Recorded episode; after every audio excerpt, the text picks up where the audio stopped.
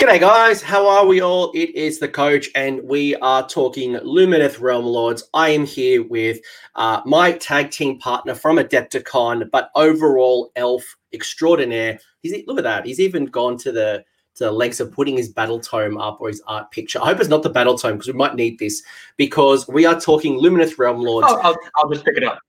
Oh, look at your fancy pants. Uh, but Martin was my tag team mm-hmm. partner at Adepticon. He was playing Stormcast. There was no Lumineth at the time, but I know you are a massive elf player. And I wanted to do this show with you, Martin. One, because I know you're an absolute massive um, uh, Lumineth player. But two, when we very first did this show, um, the Lumineth was in a really weird place.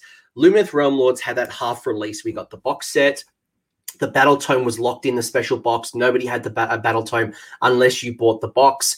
We only really had three, four units, kind of. It was a very restricted range at the time.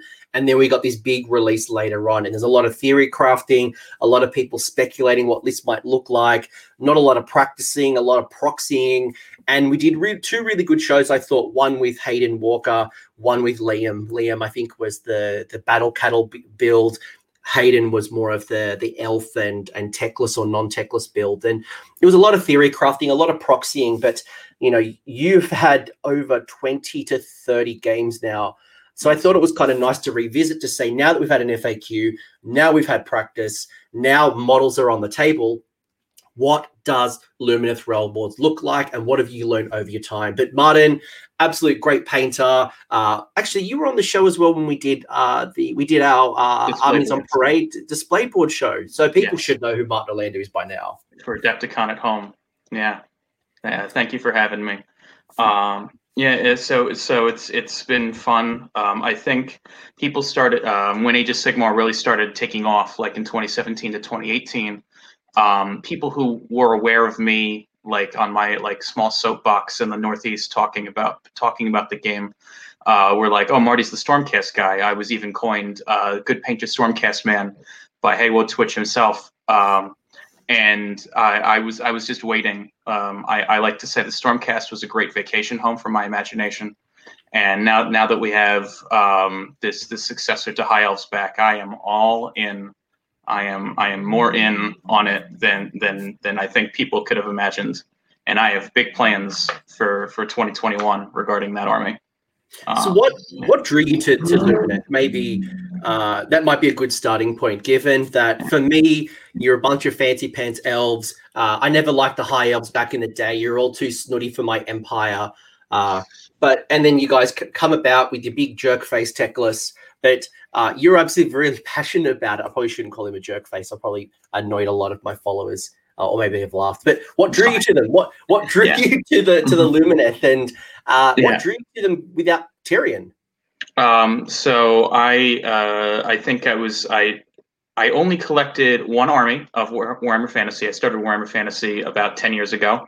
Um, and that was bef- uh, before that. I had like when I was in school, like grade school, I was in 40k and Lord of the Rings. And Lord of the Rings is where I got my start. So um, I, I, I can't speak for for every High Elf fan, but I think a lot of High Elf fans got their start with enjoying um, how they're depicted in the Lord of the Rings films. Um, and there's a lot of similarities that can be found in in um, how they're depicted in Warhammer. And that, that's not for everyone, as, as I, I've said on other shows. Um, people can take one look at them and just just understand right away. It's like that's that's not for me. Um, so I really like the the the elegance, the the culture. Um, there's probably something there in terms of personality wise, where, where they they try and save the world in the most patronizing fashion possible. Um, and I, I, I think that's a little bit hilarious, but also but also um, uh, quite quite uh, what what's the word I'm thinking of? Quint- quintessential. There we go to, to how to how they to how they behave. And so I thought when the old world kind of blew up, um, that that they were kind of walking away from from elves in general. And when they created Deepkin and they really emphasized like Daughters of Khaine, not only are we um, making them their own thing from the rest of Dark Elves, but we're we're we're making Morathi. It's like we're all about what's not the good guy elves. And I was yeah. like, I was ready to be okay with that and so I stuck with Stormcast and stuff for a while. Uh, but then Teclis showed up in Forbidden Power, and then we got all of all of these cool things. So why no Tyrion? Um, I always liked the Teclis sort of side a little more. Um, I, I will gladly take when when all of the elves are out and whole, and we have like this this feeling of um, both the sun and the moon together. Uh, that'll that'll be a true solar eclipse army. Uh, I, do, I, do, like the elemental yeah. side. I'm hoping that between all the elements, you summon Captain Power, uh, yeah. Captain Planet, Captain Planet, Captain. Who's Captain Power? Captain. Power. That sounds like some dodgy marketing to for cereal. Mm-hmm. But you've got your quintessential elves, and I think for me, that's where I really like that they've taken what I like as elves. I'm a very traditionalist. I'm um, I do like my Lord of the Rings. I do like my traditional fantasy. Um, that's just something that I really enjoy, and I do like that with Lumineth they have tapped into what was quintessential elves, uh, or my perception of at least the high elves. Um, while being able to really expand upon the range, being able to tap in and use you know the little bit of Warhammer imagination other than just what came from Tolkien's world. So, yeah. um, and, for me, um, for me I think it's a really cool range. Yeah, and I, I think it. Uh, uh, my my local game store is a comic book shop um, in uh, south of Philadelphia, and it's owned by a guy who um, owns a big 40k gaming club, and he's been running GTS for for decades He's been in Warhammer probably since probably before I was born. And he said um, he saw a lot of the hubbub online when it's like, well, high elves and also cows. And he said, how different can they really be if at the, at the launch of these new these new elves we have spearmen, archers, and silver helms as the main battle line options, which I which I thought was was uh, quite fun. And so, it, silver helms being your dawn riders. Yes, yes. This um, we might we might be lacking on certain things, which I'm sure will be filled out in time because that's what Games Workshop likes to do. Leave uh, leave you wanting more and giving you clues on where they can go in any number of directions, and then making that left turn at precisely the right time and say, "Ha, you thought it was this, but actually it's this thing." Uh, so yeah, I'm I'm really happy with with where they are right now. So I wanted to bring up something that um, you know when we got talking, uh, folks, when Martin and I were chatting about you know revisiting Lumineth, he was like, "Well, I've I've, I've made this amazing document, or he didn't call it amazing, I called it amazing." And um, he started documenting some of his games and his battles. And while we're not kind of going to do a battle battle review of you know every sing- single battle, it's been interesting to kind of see, uh, and maybe we'll just kind of talk through about maybe like what's some of the things that you've learnt uh, I can see that you know your local meta. I know it's. I know you know during COVID, we probably haven't had the opportunity to go to any grand tournaments, no novas, no CanCons, no those types of big events. So I think we're we're kind of restricted to our local community and who we can who we can play against. But I'm noticing here, you know, a couple of quick things. You know, you've got quite a div- diverse kind of range of, you know, you've played uh, Legions of Nagash, Beasts of Chaos, uh, Bone Reapers, Legion of Azgorh, Skaven, Tzeentch, Feck, Khorne. You know, you've really done the gambit mostly, and you know, you've had a lot of success. You know, uh, while you haven't played, I think when we went to the the I guess the meta or like who you're playing, you know, you are playing a lot of chaos, a lot of death, probably not as much order. No. But but like what's your what's your take so far? Just and obviously we're going to go through some lists guys. We're going to go through two yeah. different lists uh, that martin's built from two different um, what's your little fancy pants temples called? Great nations. Yeah. um they're all chapter but, tactics. Yeah yeah i was going to say temples chambers uh, tribes. But you know you've got two lists. We're going to break down this a little bit further but like from your experience so far, you know, having a quite a high win percentage, getting to play against a lot of armies, even playing Sons of Behemat. Uh, nice to see you got a loss there. Like, what's your experience? What what have you learned so far between the initial math hammering, theory hammering that we all did when we got first got the battle tome? Um, so I think it should. Um, I only started um, cataloging my games in this fashion at the uh, direction of someone I would I would call a gaming coach. Um, uh, sep- separate from you, you, Sarah, who was the the, tr- the quintessential AOS coach.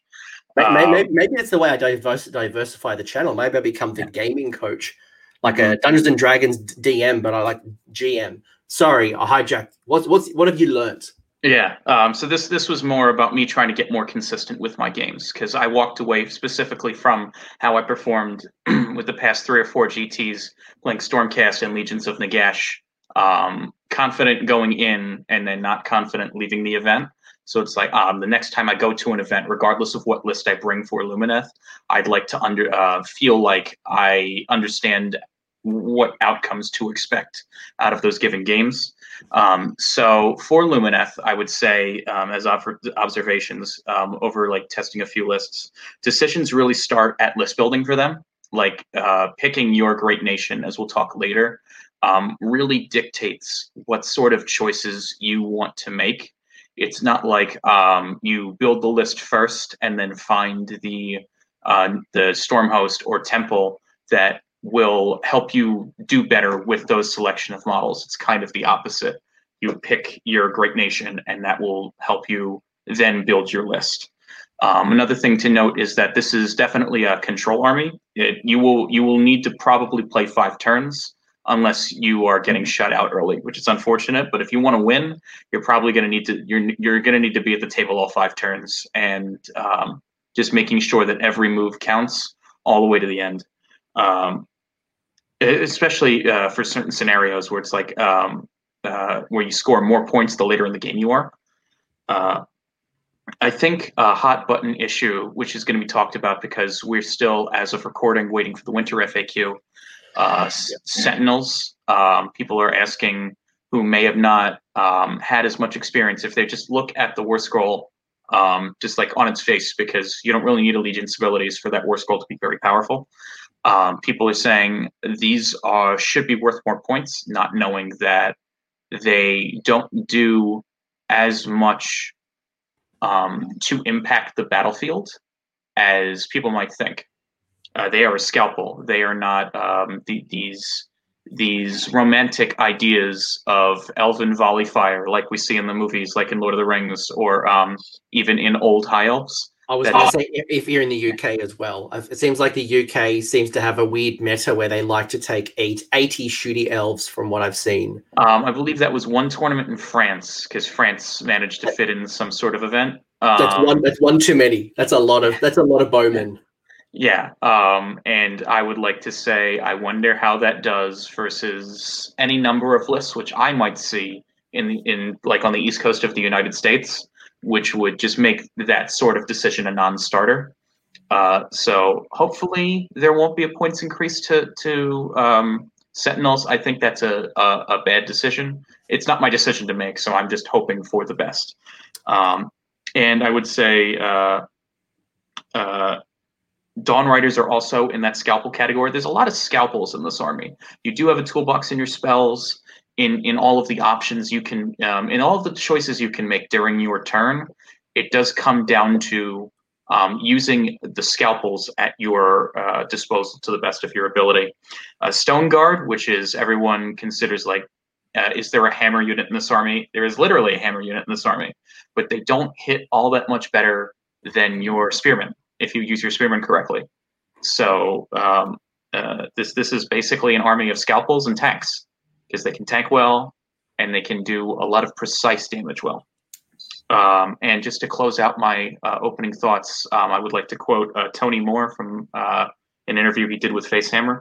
Uh, playing with the same book forever only mitigates how hard you, um, how you lose your bad matchups. So um, he he has this mentality, and I think I think I understand where he's coming from. Where um, if you really want to do well at an event, you should be playing more than just your one army so you can understand how all of the armies work at like basically at the same time. Um, but if you're doing what I'm doing, because I only really want to play this army, it may help me get more consistent down the road. Um, but what's most important is that it's going to help me when I when I'm facing an uphill battle. I know what to do. Uh, maybe not lose as badly or even win those bad matchups they're, they're, they are an interesting army. When when I've played, I played a few game against them. I've got to play Teclis, no Teclis. I've got, I haven't played a battle cattle yet. I was really excited to get my gargants in the face of the um the the the beefer of secrets or the battle cattle or whatever you want to call um the the the, the stone mountain. Um, and yeah, they are a, I wouldn't I wouldn't call them a slow movement, but they're certainly a five round um, uh, type of army. And when I've beaten them, it's when I've got, been able to really do some serious damage early on and denied them the late game. And that, that for me, as the opposition, is what I've been trying to do. The the longer I'm in this game with them, the, the the better they get. So I need to really kind of maximize that. And probably one other thing that I probably noticed is that it's probably the army that requires the most focus on formation than any other army. You know, other armies you could be loose, you could be scattered, you can string, you can do a whole bunch of weird little tactics to to zone. But for you guys, it's very much about formation, been about certain shapes, really thinking about where your models are, almost like a traditional Warhammer Fantasy block of models. Uh, yeah. You're not restricted to that kind of form, rank and flank formation, but you are rewarded for uh, being in certain formations, which can be a positive, but also can also be a hamstrung to go, well, when do I break formation and, and what am I trading off uh, for doing so? Because you do get some really cool benefits, obviously, uh, by staying in formation. Yeah. Um, I will say that um, the formation rule. Um, I don't know if we want to talk. Um, wait until we're really getting into the the the, the brass tacks of of of like the certain things. But um, let's I talk now. This, let, us let, transition to that now. Let's actually go to yeah. into. So let's assume uh, because we will talk about your two lists. Uh, but yeah. let's imagine someone here is has gotten the box for the first time. They got it for Christmas. Uh, they're picking it up and they've missed the initial hype. Uh, as Martin has alluded to as well. Uh, we haven't got the winter FAQ, so we don't know if any additional rules are coming in. We don't know if points adjustments are coming in. This is more about the theory and putting it into practice so that if you want to run 80 archers, cool, go do 80 archers or sentinels or wardens. But if you want to run all the Dawn Riders in the world, run all the Dawn Riders. But it's like, how is a, a player now with over 20 to 30 games of experience looking at the rules, looking at the great nations, looking yeah. at the spells, the artifacts, the combinations, and season to taste. Build it for the players pack that's coming up because each tournament's different. Um, you everyone has a favorite, whether it's Teclis or no Teclis. It's about the theory behind it. So we'll kind of yeah, yeah. let's let's talk about that. Okay. Um, so what page are we going to look at first? Uh, we can talk. Let's talk general rules. Let's let's go. Let's okay. segue into the general rules. So I've got the general rules here that um, by going Lumineth Realm Lords, you are going to get a whole, a whole bunch of things, and maybe the first one is is the Aether Quartz. So the Aether Quartz is that that um, that resource that's going to be you know for anyone. I, I can't imagine too many people coming over from KO into Lumineth. So this might be a new resource or resource management they're not used to uh, outside of a command point. Yeah. So with your Aether Quartz, you get uh, each unit in the unit. Uh, each unit in Lumineth Realm Lord's army starts the battle with one Aether Quartz reserve. Once per phase, they can say that one unit will use its Aether Quartz reserve uh, to use one of the following Aether Quartz reserve abilities. However, if you do so, subtract one from the unit's bravery characteristic for the rest of the battle. Yes, there is a way to mitigate that. Yes, there is a way to do thing, but just know at the moment, minus one bravery should you use your Aether Quartz. So, talk to me about maybe how you uh, you yeah. manage these resources. Are there some ideas that you have? Maybe some of the reserves that are better than others. Like, what goes through your mind when you yeah. see this? Um, so it's uh, it's an interesting sort of mechanic um, in that uh, your army's probably not going to use the, too many command points, depending on how you build your your, your sort of setup. Um, instead, this is prob- probably the I don't want to say one of the most important things. I think the, the spells and what spells you use are more important, but uh, the the quartz definitely uh, knowing when to use it and what to use it on uh, is is pretty critical um, because of the the bonuses you have. Now, not all of these matter. Some of them matter more than others. Uh, so you universally have uh, the the heightened reflexes, which is um, one to save rolls. Um, you can add one to hit. Um, you can, um, if I recall, these are the ones who probably don't plus, as up. Plus, plus one, one or the, or the reroll to cast. Yes, reroll to cast. Yeah. Or um, there's the cast the extra spell. That, that that's the yeah. four Aether Quartz reserves. That yes. I should I should put. I, I said yeah. four with with 3 mm-hmm. fingers up. It's fine. Um, so so the the main takeaway is that you have the ability to give normally not so tough elves the ability to have plus one save, um, which will come in very handy at the expense of you can only do it once and you can only do it once per phase so um, it is it is a nice little failsafe um, if you're if you need need something to just take hits, survive that round of combat. In some cases, just survive one one um, one volley of attacks from a particular thing, and then once that's done and you've mitigated the amount of casualties you can take, you can crack back and do preferably massive damage back to whatever uh, did your attacks against you. Um, plus one to hit is, I think, probably the most situational out of all of these. It's it's hard to say um, because why, it depends. Why? Why is that? Um, so plus one to hit is fun in an army which predominantly does its hits, uh, most of its damage through the Sun Metal weapons, which is the mortal wounds sort of power on all of the war scrolls, and those are unmodified dice rolls. So giving yourself plus one to hit um, on mostly damage one attacks, wardens, uh, sentinels, uh, dawn riders. Um, dawn riders only get extra attacks, um, extra to wound, and extra rend. They only they they always stay at damage one. Um, so it's it's very it's very situational indeed when you want to take advantage of uh, plus one to hit in this army. You can. I've I've done it before when I want to make sure like uh, it, it might actually be as useful uh, on Dawn Riders when you're charging into a big horde unit and you just want to maximize the amount of attacks that are landing. And they, a, a, lot of your guys are already hitting on threes. When I'm looking at a lot of these profiles, there are a lot of consistent threes. So um, yeah. for me, like when I think of plus one, yeah, it's it's an interesting one. Yeah, and and rem- and the the other thing to remember is that uh, because these these pieces of candy um, are one use only per unit, if you're if you're blowing it on the plus one to hit, you know that you're not going to have the ability to take advantage of it at any other point if you want them to to do the the uh, plus one to save or something like that with, or with magic. And so I say Dawn Riders again. If you're charging them into a big horde unit and you want to kill as many as possible and know that no matter what they're probably going to die in the backswing, that might be a time to make sure that they get as much damage out of that that that unit as possible. Um, and then into the magic ones, uh, the plus one plus one to cast. Um, if you're taking uh, between Hyshian Twinstones, uh, Teclis and his bubble uh, giving plus one to cast, um, or Zaitrec, which is a universal plus one to cast for the first spell. Um, this feels a little bit overkill. Uh, I'm not sure. Like th- this is this is a good one to take advantage of uh, in other on in other chapter tactics like Iliatha or or uh, Ymetrica where you might I know, one, I know one thing is um, people are wondering about is uh, is Teclis a trap? And I think there's a lot of discussion on is Teclis worth his points? Yeah. Um, uh, spoiler alert, I am not sure, but we'll talk about that later. draw, you need to draw a line in the sand. You need to tell me the Martin Orlando is I, Teclis currently a trap? Oh God. Um, so I have a universal rule, and this this rule is not my rule, but it's been baked into me by the people who taught me fantasy back in the day, and still know how to. And they and they play AOS better than me, and they barely read the books.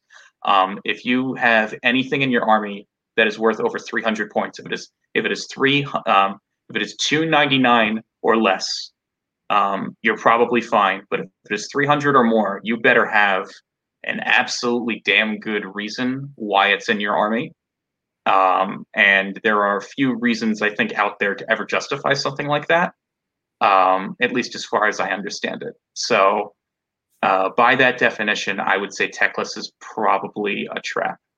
Okay. But I, I really like, yeah, it's it's tough with support pieces like him because he's not going to be in combat. He's not going to make his points back um, by killing anything he's in combat with which is how a majority of the damage is done in this game. Uh, so, but on the other hand, his, and I think this is just speaking to how Lumineth behave overall, the tech NATO, the thing that, that everyone's like going about, like, oh, it's this big thing. Uh, tech NATO, I don't think does as much damage. It doesn't, I'm sorry, it does a lot of damage. It doesn't do enough to, to help maintain board control for the army because he's already so many points in not bodies. So if I if I have to if I have to get off the fence and pick a side, it's probably that he's a trap.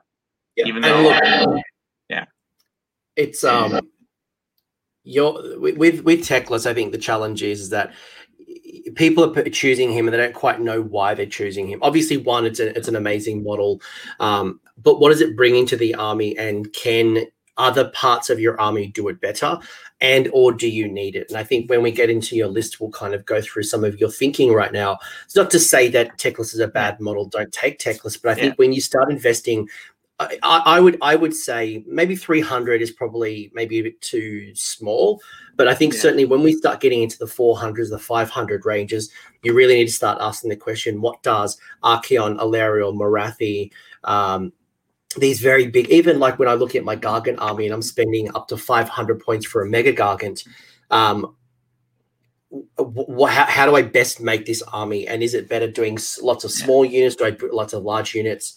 I think that's a, a question that anyone, any army can be thinking about. And yeah, um, and then, and it's also the question of is is the roster like of of what supports Teclis, like the limited roster of what Lumineth have at this time, bringing him down, and is Teclis only going to get better with the more tools that become available to the army? where it's like because um, I, I, think a good example to think about right now is Nagash, um, and that Nagash um, was made all the more potent when you had um, even forget Nighthaunt, but like let's say the ninety skeletons or something like that, where you can you can have the rest of the army um, is made all of the more terrifying and capable of doing the stuff that he's not doing. Um, you, you, you get what I'm saying? Like hundred percent, hundred percent. Whereas tech, yeah, go on. Yeah, yeah. Where, uh, uh, sorry. No, that's fine. like. I was just shooting, just shooting a private message about your audio. I, am yeah, not yeah. sure if I'm getting a reverb um, from me speaking. I, I, get a little pickup there, but uh, look, I, I don't want to harp too much on Teclis. The meta, uh, you know, if you are playing in a meta where you have a lot of spell casting, whether it's a Nagash, whether it's Lord Kroak, uh, whether you have a Tzeentch army, um, it might be something you're thinking about if you aren't playing in a magic heavy army or you don't have a lot of magic damage potential or controlling the magic phase is not important to you or your structure. I think for me, generally, Teclis is probably too many points at the moment. Um, so, yeah, Teclis tangent aside, um, we are rounding out Aether Quartz with magical insight, which is which is pretty useful. Um, where you have the ability. I'm sorry, uh, uh, you can attempt to cast one extra spell in that phase. Um, it should be noted that this is not uh, re-rolling uh, failed casts, so you can't just say, "Uh oh, um, I uh, failed to cast that that that spell that needs an eight. I'm going to use this Aether Quartz to try and cast it again." You can't do that. Uh, so uh, I think th- this does have it have its uses. I was originally using chronomantic cogs, as uh, we'll talk about in the earlier list, where I was using cogs to try and get people to cast additional spells. Um, whereas I think this is uh, th- this this takes its place nicely, so you don't have to mm. spend those sixty points just to slow down time. Uh, the jury's still being out on if uh, chronomantic cogs is as scary as people think with the rerolls and everything uh, for saves and stuff. Uh, but yeah, I think I think Aether Aether Quartz is definitely something to keep in mind, and um, it definitely follows that theme of long term thinking. You're always engaging in long term thinking with this army. Um, do I want to use my Aether Quartz uh, now versus later? Do I want to use the Aether Quartz with this unit versus the next one? Uh, and uh, getting to mitigating the uh, downside where it's like, well, if I if I subtract bravery for the rest of the game, uh, there is a war scroll. The, the, weirdest thing here is there is a war scroll rule for the Scinari Cathallar. It should be on her war scroll. It is not. It is part of the allegiance abilities. It's here. Yeah. Uh, but anyway. Uh, so, so, so, with with the other rules, you've got you know absorb despair, you've got lightning reflexes, shining company, uh, enduring as rock, and tectonic force when you look at all these different additional rules that you're kind of going to get from being Lumineth, uh, or even the Great Nation, uh, are, are they all important to you right now? Obviously, some are. Uh, are going to be more important if you go down a battle cattle route. Some are going to be more important if you're going down uh, more of the elf kind of build. But like when you look at the other rules, are they all important to you when you when you're list building, or how do you look at each of them, or like what what stands out? Yeah. Um. So Yeah, I would say the most important rules to look at um, and remember. So, especially if you're a beginner, remember that um, you get to choose two units to fight. That's the the I forget what the rule is named, but there's there's a universal rule that when you pick a unit to fight with Lumineth, you you get to activate two units instead of one, which is um, that's that's just that will if you remember to do that properly and you um, organize what what charges what that that will definitely change change the outcome of games. Um, but aside from that, I think the the great nations sort of chapter tactics. Um, can I just address something that's in the comments with like an FAQ question? Sure, sure. Yeah, yeah. yeah. So, so um, what Mythlinthar is getting on is part of the thing that I sent to uh, Games Workshop, the the Venari sort of thing. Basically, Games Workshop. Uh, I don't want to say Games Workshop. When they were writing the rules for Lumineth, uh, Vanari kind of don't function the way that the game is intended, in that they give a keyword to a single model in a unit instead of applying the keyword to the unit. So it's the unit champion we're talking about. Correct, and that that creates these cascading uh, conflicts not only within the book but across different books, including like with giants or like Gordrakk. Um, can I, um, if you can't, you models in a unit um, target uh, units. You can't target single models in a unit. So that gets just into all sorts of questions. The thing is, can I use this one Aetherquartz ability? Um, because um, you, uh, wizards may do it, but the so the answer is we don't know because yeah. uh, it's it's just there there is no real concrete answer on how you can resolve that. I would just say work it out with your opponent, uh, try and figure out what the most common sense hassle free way is, and just keep on playing because that's what we want to do at the end of the day. We just want to keep playing Warhammer. And if you if you're going to a tournament, you just want to make sure that you speak to the tournament organizer to find out how they're ruling that rule. Not everything is clear, guys. Not everything is easy. I know as a Gargant player, there's a lot of question with some of the ways that uh, we interact with our battle plans and the ways we score. So I think the easiest way with any confusion is just to talk it over with your opponent, roll a dice if you have to, or if you're going to a more structured event like a store event or a tournament, just have a chat until the FAQ comes out. This army's been out now for what six months? Yeah, um, barely. So, we ha- so it could it could come literally any minute now. It might not come. Um, so don't don't get bogged yeah. down on something like this. Um, and Vinci, I will answer your question later on when we're talking about lists because he's asking cool. about the bravery of mom stuff, and it's like that's its own discussion. Um, so anyway, the Cathallar can take the bravery modifier that your elves would normally suffer when they eat their piece of candy and hand it out to another unit, which can be extremely helpful um, in certain matchups and next to meaningless in others. But it is a cool option that you have, and it's important to remember um, the ranges, like ch- always checking ranges, and it's like because um, there's a lot of holy within um, versus within, and it's just um, sometimes uh, the same war scroll has abilities which are which fall under both categories. So it's just important to keep those things here. Um, like uh, just keep track of those so you don't get tripped up, especially at an event where like, oh, um, I'm trying to think, oh, it's just within, but it's actually wholly within. Is this unit an is this unit an auto include Martin? Like uh, should every should every Lumineth have uh Scinari Cathallar? Scinari Cathallar, I at the current time, I would I would lean towards a yes, but um, I'm I hesitate to say um, it's it's because because this is this is all conjecture at this point because of the lack of real data. I don't want to say yes, you absolutely should. However, all the lists we're talking about tonight, all two or three of them, have a Cathallar in them. So is there probably, a, it's probably a good world, idea is there a world where you wouldn't take one? I think, and obviously, like this is up for personal opinion, but what you're finding right now is this particular unit is a good unit. Um, yeah. Is there a time where maybe you wouldn't take? Um, is it a Caliphar? No, what how do you, how do you pronounce it? Cathallar. Cathallar. How do I? Is there a time where you wouldn't take a Cathallar? Um, like for example, if I, took, if I took a battle catalyst, for example, like is it as useful? Yeah, I, I would I would say that if you're going the Ymetrica route, um, you probably don't have the points for it.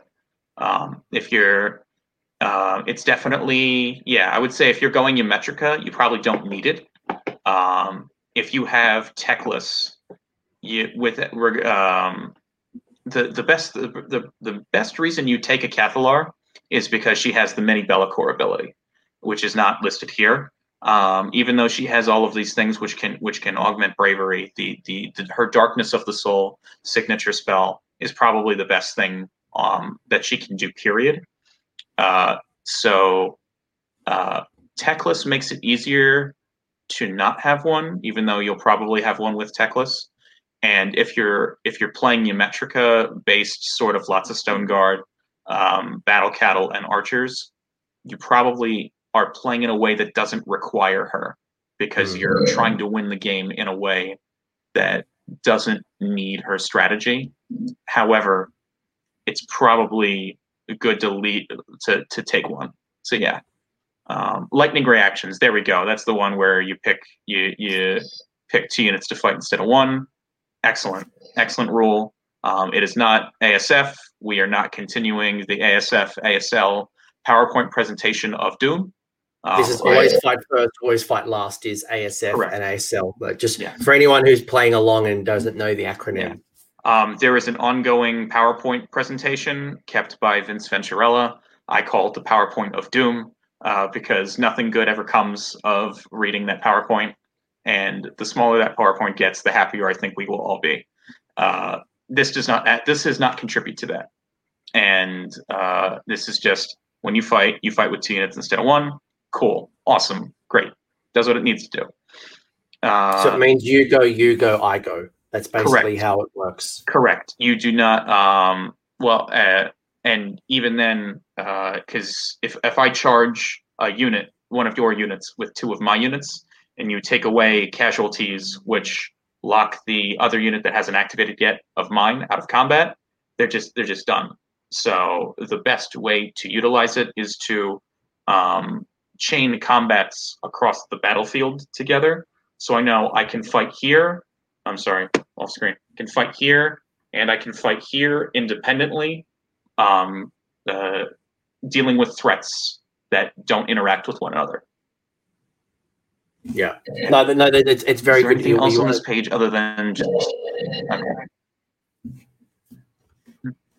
No, that's fine. No, no, just just thinking about like yeah, just okay. all I was, was going to say is lightning reaction is what you're what you're really thinking about doing here is is doing as much damage as you can while minimizing the amount of dam- damage you take. So being mindful of how many charges you you make, um, and if that means you know in, as as um, as Martin said, interacting with two different units. It's almost like you know you don't have I don't know let's say two units of Dawn Riders charge the same unit. Um, because you know through removing models it may reduce the, the impact or being able to do as much damage so you want to start thinking about you know really taking advantage of charging two independent maybe knowing that you can't take damage until you do damage. Um, and even you know either attacking on the side or you know pinning and trying to get in some of those juicier targets. So we'll talk more about your list very soon but yeah. Uh, i think for me or just monster, the ability to have both tech a big monster is always good yeah, yeah, and you know, really be able to bracket that monster down to quite significant uh, if you can do some good damage to them, especially if you've got archers, you got your sentinels kind of uh, doing mortal wounds as well. So, yeah. All right, cool. that's it for the main main ones. Um, there, there was the other page with uh, Shining Company. Yeah, um, yeah, I can yep. just touch on that quickly. Cool. Yeah. Um, like we don't have to go through every single rule. I think just. Oh yeah, you know, yeah. Oh well, because we're not really talking about like the Alara stuff. I just want to talk about Shining Company because it's it's a main way of how like Lumineth function, especially since we're talking mostly about the core troops, like the Vanari stuff.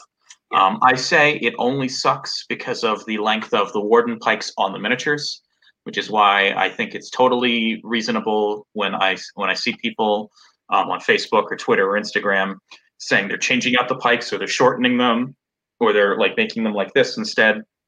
It's totally understandable. I have that problem. I'm not. I'm. I'm leaving the pikes as is. It is annoying, um, uh, but I believe it. It it nudges you in a particular direction, um, merging flavor with rules. Like you said, we we wanted a. a, a um, I think the designers wanted to impart more than any of their previous releases the flavor of that phalanx rank and flank Warhammer Fantasy style play. I don't think we're going to see this um, see this sort of rule seep into other factions. I think this is uniquely a, a Lumineth thing because it, it it speaks to how they fight within the narrative of the of the Warhammer world. uh, and it also impacts your deployment because we talked about the importance of um, because you don't have a lot of bodies, and this this rule is uh, once you give it up, like once you decide to break formation and say I'm I'm I'm flicking the switch, I'm ready to I'm getting to go into combat, or I need to run, like in a direction, you cannot regain it. Um, there's all sorts of things you, we can talk about garrisoning or the Soul Scream Bridge or any sort of future teleport. I don't yeah, let know. Me just, let me just pause for a second, just for anyone who doesn't know what the uh, the Shining Company does. So the Shining Company guys, uh, if you haven't had a, play, a, chance to play with them just yet, or you're picking up this army for the first time, any of your Vanari units, that's your Sentinels, your Wardens, and your Dawn Riders, they have an they have an option, I guess, is to to basically uh, form what's called a Shining Company and the way that you shine a uh, sorry you, you form a shining company is that a model must touch two other models. So that that's that's how the formation is kind of set up. Now uh, what martin's saying here is when you when you break let's say you pile in uh, you run you string your models away so that they're there's they're not touching two other models you've broken the shining company rule. Um, now, when you are in Shining Company, is it they're minus one to hit them? Right. But the trade off is they can only pile in one inch. So yeah. uh, you don't get the full three three inch pile in. So when you are, I, I, guess there's the pros and cons. Do I break formation to get maximum pile in? Do I uh, stay in formation and just slowly advance up the board? Uh, I think there's, you know, don't get too locked into the shining company. Um, make the best decision at the time is probably my my advice here. If it the best decision here is getting off um, breaking shining company because you can pile in more bodies on an objective and claim it, then that would be the smarter decision to me as opposed to uh, staying in company and not not being able to claim an objective. Uh, generally, you break Shining Company um, with wardens. Like um, I've never really had to break Shining Company with archers they either keep firing every uh, for for five turns, or they get charged and die. Um, with with Dawn Riders and Wardens, you generally break Shining Company the turn you want to charge something, and that's the turn where it's like shit's getting real. It's time to take action. I am breaking Shining Company. Let's do this. Um, so it's it's it's that do or die sort of thing, and I re- I really appreciate the rule. Uh, it is only annoying because of the the pikes get in the way and there's tassels on the pikes and they hook and it's um, but yeah I, I, do i do think it's it's a well written rule. Um, yeah. The, the only other thing i would say is um, yeah so be very mindful of your models uh, and, and, movement trays might be beneficial to you uh, if that makes life easier especially if you find yourself being slowed down and not getting to your full five and trying to worry about it. That might be something to think about. Um, i was going to say something else but i've forgotten uh, oh, and yeah, and as Martin said, uh, once you have broken the Shining Company, there is no way to get them back into a formation. Even if you were to reposition them so they're, they're touching two models, you've lost the rules. So if you've watched 300, the movie, and you think about the slow advancing Spartans uh, with their shield walls, that's really what you're what you're replicating here. So. Um, there, uh, there, there, are ways to regain it, but you have to shoehorn them into your list, or you have to be playing on a table with scenery that has garrison rules. Um, that is a little bit of a tall order there, I think. So it, it's best to just treat it as a one and done. So let's talk. Let's talk lists. We've talked a lot of theory, and I think between my discussion with you, Liam, and Hayden, uh, I think any aspiring Lumineth player has a really good base of knowledge when it comes to Lumineth Realm Lords. Again, FAQs and points may change this, but this is the current world we live in. The first list we're going to look at is is it Xantric? Zatric? Zatric. Uh, that, that sure that yeah. insert name here.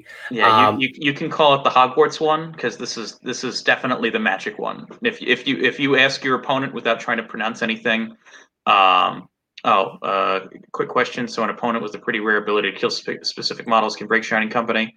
Uh, yes, yes, they can. Um, It is possible. It is possible to do it. Um, sure. Yeah, Star Drakes, uh, Gargants, for example, could do that. Um, so th- that's a little yeah. tactic. It's, it's hard to do. Certain armies can do it, but yes, you, yeah. someone could force you to. Uh, so I guess when you're removing models as well, uh, probably be very conscious of where you're removing models uh, because you may inadvertently uh, break your own shining company through battle shock or through um, just removing of casualties.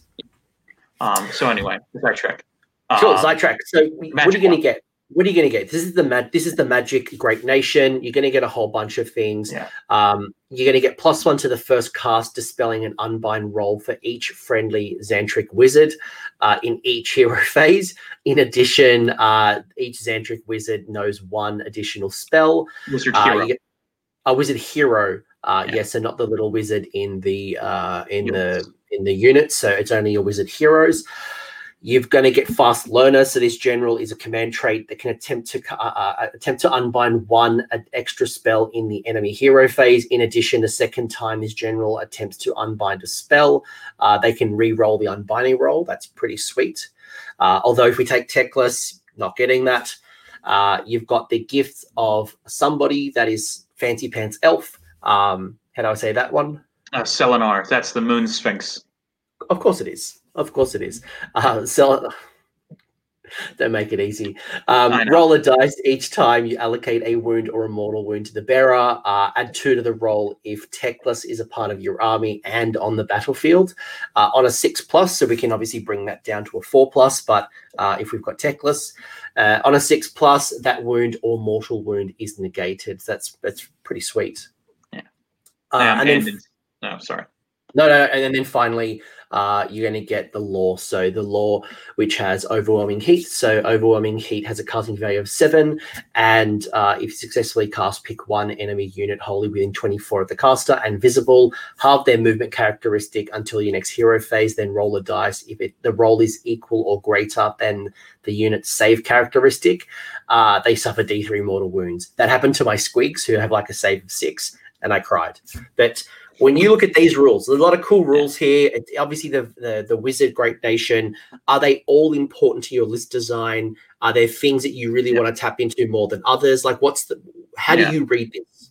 Um, so at first, this might um, people think so. The main thing is like, okay, all of my wizards are getting plus one to cast. The entire army just gets plus one to cast. Um, people who can't take advantage of this, Stone Guard. It took me about ten to fifteen games to figure this out. That you don't want Stone Guard in this. Um, if you if you are if you are building a Zaitrec army, you are building a Vanari heavy army, uh, because Vanari are wizards, Stone Guard are not wizards.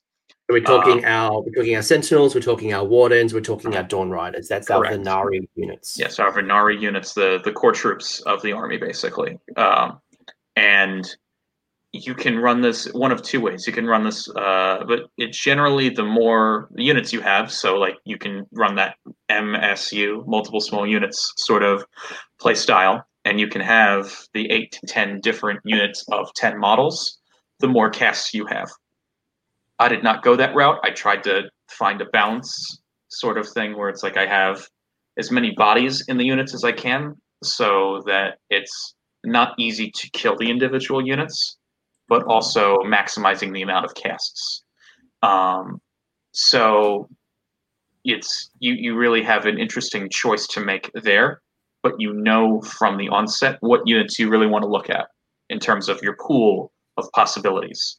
Um, for fast learner, uh, you're already going to be at around eight to ten casts of magic in each turn. Um, and that also that many unbinds, your general being able to unbind another one is not going to come up very often. Um, it is neat that he gets the reroll, uh, but you can also um, you can only get. Uh, I just looked at this now. I'm still learning the book. You can only get a reroll cast. You cannot reroll unbinds with Aetherquartz. No, no, so this, correct. Is, this is a way to reroll your unbind, which is neat. But you already have to have tried to unbind another spell with him specifically or her. Um, so it is very situational, but it is a neat trick. The item, the item is where um, get it. Uh, I I I guessed this when I opened the book, and it turns out I think I was correct in that. So you have a six plus ward save, ward save, feel no pain, damage prevention roll. whatever you want to call it, but it's a four plus if Teclis isn't here.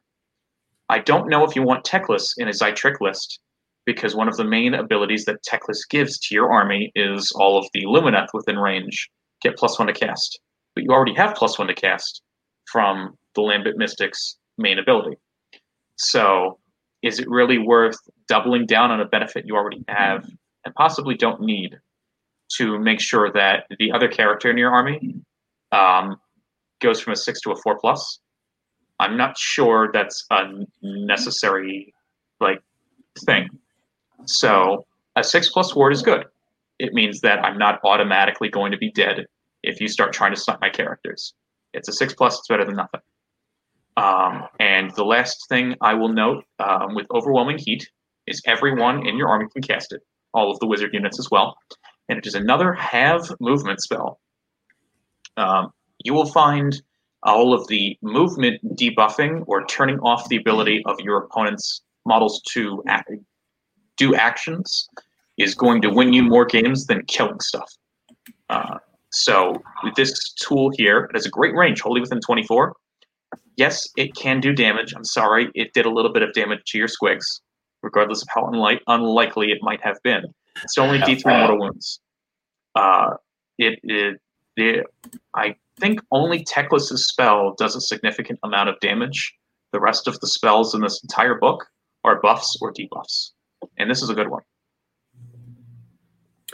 Yeah, yeah, and that's where you fight. and when we will get into your list, and you know, uh, there's a nice little combination you can do with the Umbral Spell Portal, and you know, really tapping into that. But for me, some of these debuffs, especially the movement debuffs, just allow you to uh, slowly advance your army forward uh, while hindering your opponent. So you're really kind of manipulating the board and uh, I guess I guess slowing the uh, your opponent down so that you can get a better position, and then once you're kind of in position, really fight your way out of it. That's the again, you're not a fast army. I mean, other than your Dawn Riders and obviously the Battle Cattle side, uh, I, I, I felt that the the they're a lot slower than you, I would you, probably remember.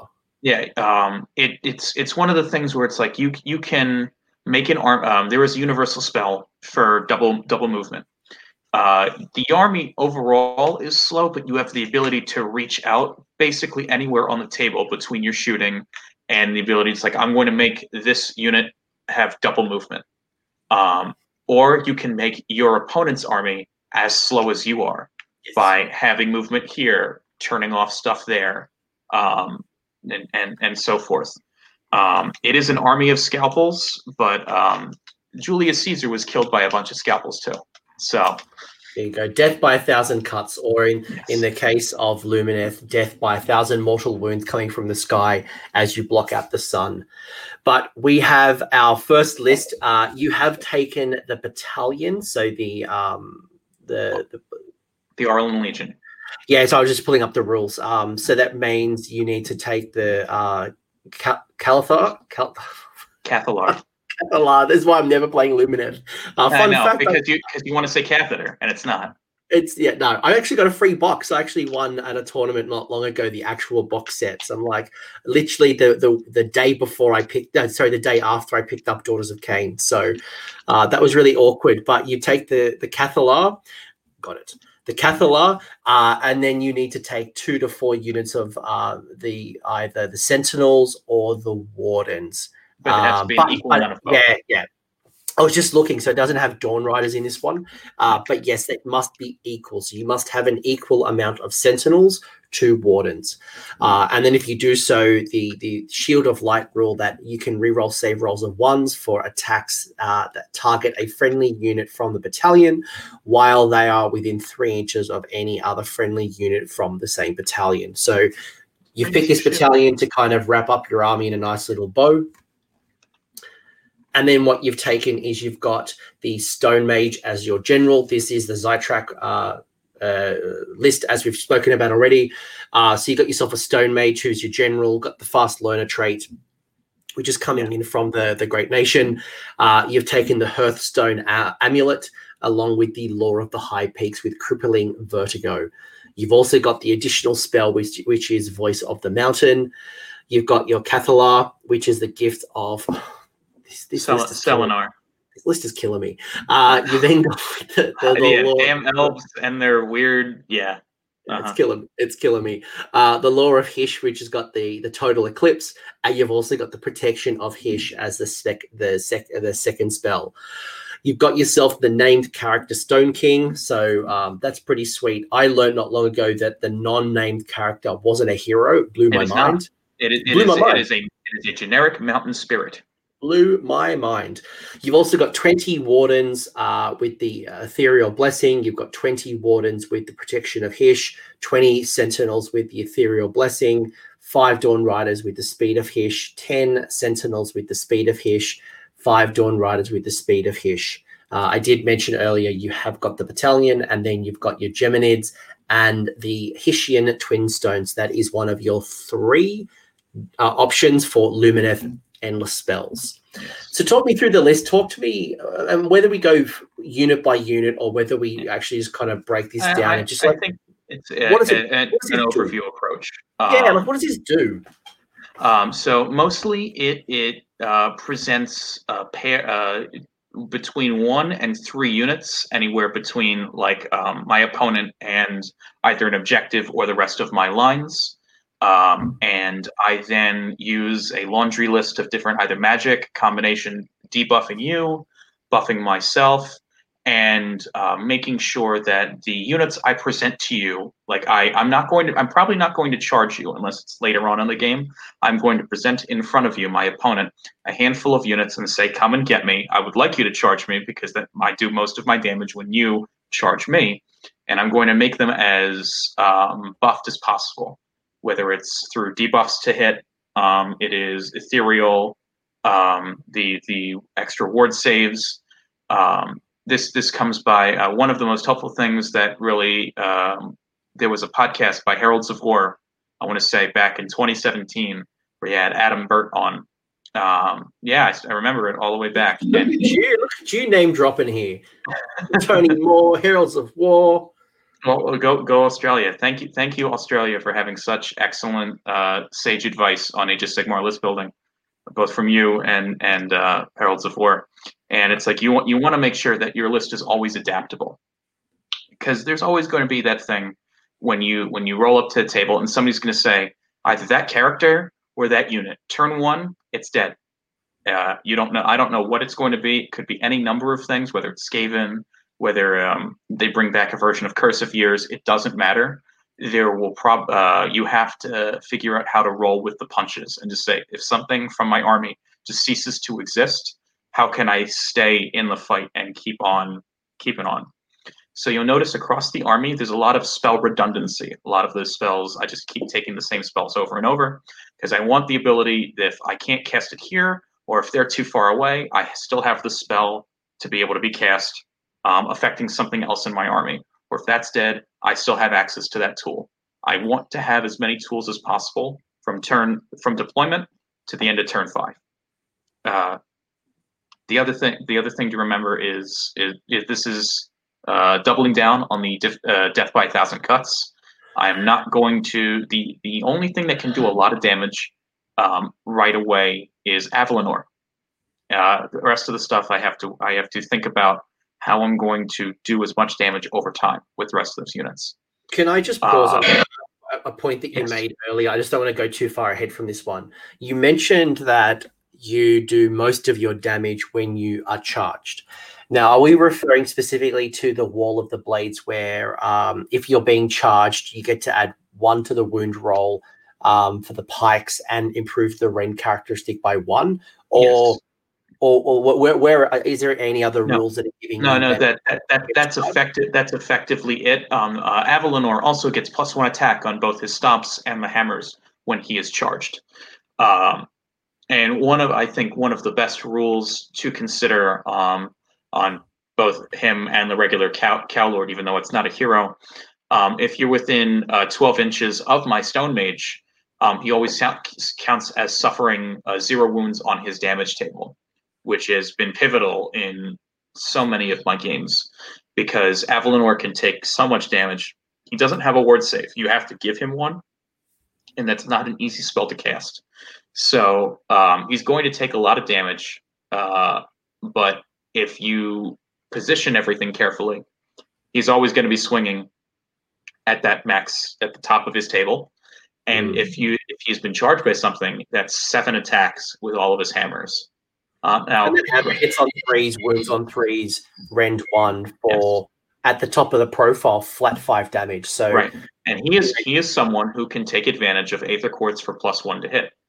So, yes, it, and you've got it is, well, right? So you could be hitting on twos, re-rolling ones, wounding yes. on threes. Although it's range one, it's a bit. I mean, yeah, it, was range two, it has to be balanced somehow. It's not going to be like yeah, uh, it was range two or range three, and then five damage. It'd just be uh, uh, straight bonkers. But flat five damage is brutal.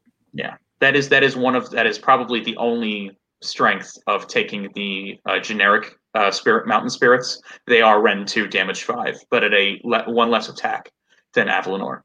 Um, but I do prefer Avalenor for that. Um, mo- most of the stuff in here are anvils, and they only do as much damage as they can when they are charged by something else. So um, it is a combination of the spearmen. It is it is truly a combined arms army. Your sentinels shooting from um, behind behind your lines, the uh, dawn riders picking their targets as best they can to do damage, generally like in one off um, and your wardens taking the brunt of the enemy attack, combined with support from the characters and Avalenor and all of the spell chicanery, is how you're either going to win games or lose games. I was just looking at Avalenor's command ability, and that won't impact your wardens, right? Because he can, they only buff the stone mage. Correct. They they they've uh, they, they don't have the Alarith keyword, so unfortunately, that plus one to attack characteristics for melee weapons yeah. would only work with your um yeah it won't yeah. work with your wardens or sentinels. So if you wanted to kind of tap into that kind of Stone King kind of build, then I think we're leaning at a completely different list. But I can see that this is a real hammer. It's going to do a whole bunch of damage. The fact that you can be fighting on your top profile within uh, a certain buff range uh, the shooting attack's not bad too, actually, even though it's only one it's attack. Gravy. It's gravy. Uh, it's it's a nice little chip. It could kind of you know it's it's it's not yeah. too bad actually. Um, I will I will say that the um, for late game sort of things when you're trying to figure out what you can do with what's left on the table, um, the Stone Mage is not terrible in combat, depending on how many models are on an objective. Because the Stone King can buff the Stone Mage, he will end up with D3 plus one attacks because you'll give him plus one attack with the command ability. And then threes, threes. Um, if you don't pile in with the Stone Mage, he goes to Rend 2 for D3 damage. So if you're if you're trying to get through just a little bit of chaff with the Stone Mage, um, that's not a bad tool to have for late in the game. So it does have its use, however situational it may be. So I'm looking at some of the spells that you've picked. So you've picked the Speed of Hysh that is a casting value of five, and that doubles the movement of a friendly unit within 18. You've got the Ethereal Blessing, which is a casting value of six, and it gives Ethereal to a unit within 18. Uh, you've got have you got Total Eclipse? Uh, uh, Total yes. Eclipse yes. of the Heart uh, is, yeah. is a, is an amazing 80s song, but more importantly, uh, cast on an eight. This one terrifies me. Um, units until your next hero phase, uh, your opposition needs to spend two command points instead of one. Um, for it some, is, it is relatively hard to cast without the help of the twin stones. I was going to say casting value of eight really then means it's either a Teclis spell or you need to try to start finding ways to buff the the cast because statistically we know that uh, it's a seven so uh, a casting value of seven is a 50% chance of success Casting value of nine is a 25% chance. So you're sitting there more times than not, you'll fail that unless you find a way to get it down to a minimum plus one. And even then, that's a 50 50. Yeah. So, uh, and another, another note. Another note is um, any number of Lumineth wizards can cast the uh, Power of Hysh spell, which is the ability to take the mortal wounds from sixes to fives.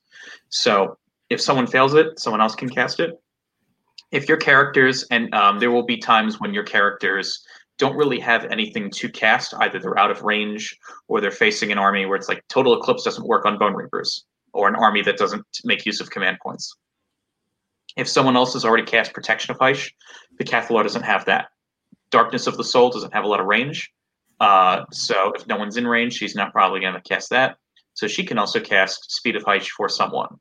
Um, so it's important to just always make, uh, uh, because this army relies so much on its toolbox to get the most value out of it, it's important to remember who can use those tools.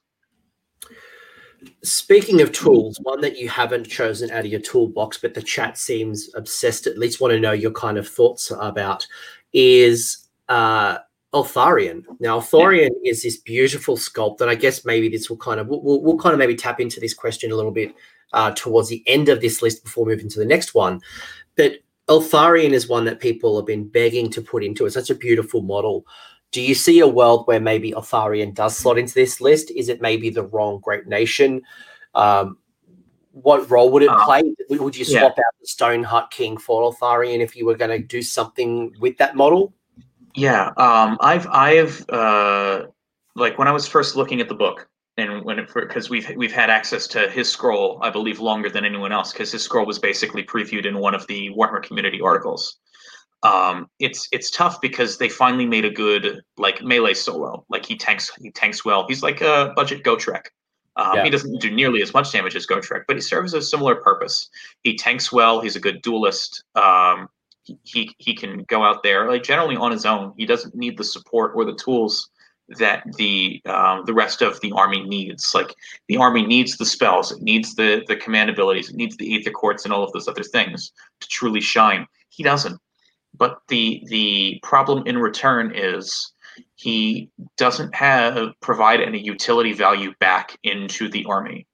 So you're you're almost running around with this sort of separate attack wing and I in a in an army that's all about synergy and trying to maximize value in cooperation between units, he sometimes just doesn't offer enough return on your investment for his points. He, then that's not that's not a problem of his points. He's he, I think he costs the right amount. It's just of the roster that's out there right now. I, I don't see a list where he fits, especially not Zaitrec, because he's not not a wizard despite the fact that his I, I don't understand the FAQ thing, which took the ability of him to be a wizard away from him. Uh, so I think the best way to look at him, I think, is almost, and I hate I hate to say this, a thousand point games, because there's not a lot that people can throw at him in smaller points games where it, it can really uh, really damage him because of how his ghost armor works. So yeah, it's no, it's, that, that, that's fair because you're not seeing a lot of him on the table, and that was a model when the when the range was uh, you know revealed. People were just so obsessed with the the model. Uh, anyone who was a bit of a lore master remembers uh, remembers this particular model from the high elf range. You know the uh, the great warrior on its griffin, demi yes. griffin. Yeah. He was known for two things. He was known for two things: being on a griffin and never smiling. And he got retcon three times. I couldn't remember it because Bretonnia had hippogriffs, Empire had griffins. I couldn't remember which side of the fence you guys were on. Um, uh, there's an interesting question I want to bring up in the chat in a minute, but before I get to that question from Hale, I do want to just kind of understand a little bit about why have you gone blocks of 20 so why have you gone blocks of 20 as opposed to maybe blocks of 10 why haven't you gone a block of 30 uh, why have you split your dawn riders out to be two blocks of five instead of a block of 10 yeah. Talk to me about some of the logic behind why you've chosen what you've chosen. I mean, yeah. especially given that this is a wizard list, surely you'd want to get more wizards in your army by making more small units. So, what was Correct. the logic here? Yeah. So, um, um, the non the choice to not go with multiple small units, I think it's perfectly valid. It's just it's not it doesn't really fit um, I would say what I'm used to seeing in my local community, even at regional tournaments. Like um, I would say the biggest tournament in our area, besides Nova, which I think is its own separate discussion, is something called Du Bois, uh, which I was on a show a few few weeks ago with um, a friend of the show, Paul Conti, talking about. Um, it's probably like the the, the big uh, awesome GT in our area. You see a lot of aggressive lists, I would say there. So it's a lot of combat oriented, a lot of destruction or chaos something that wants to get in your face right away. And especially when you think about orcs or Ironjawz, um, it's very easy to get through 10 to 10 models.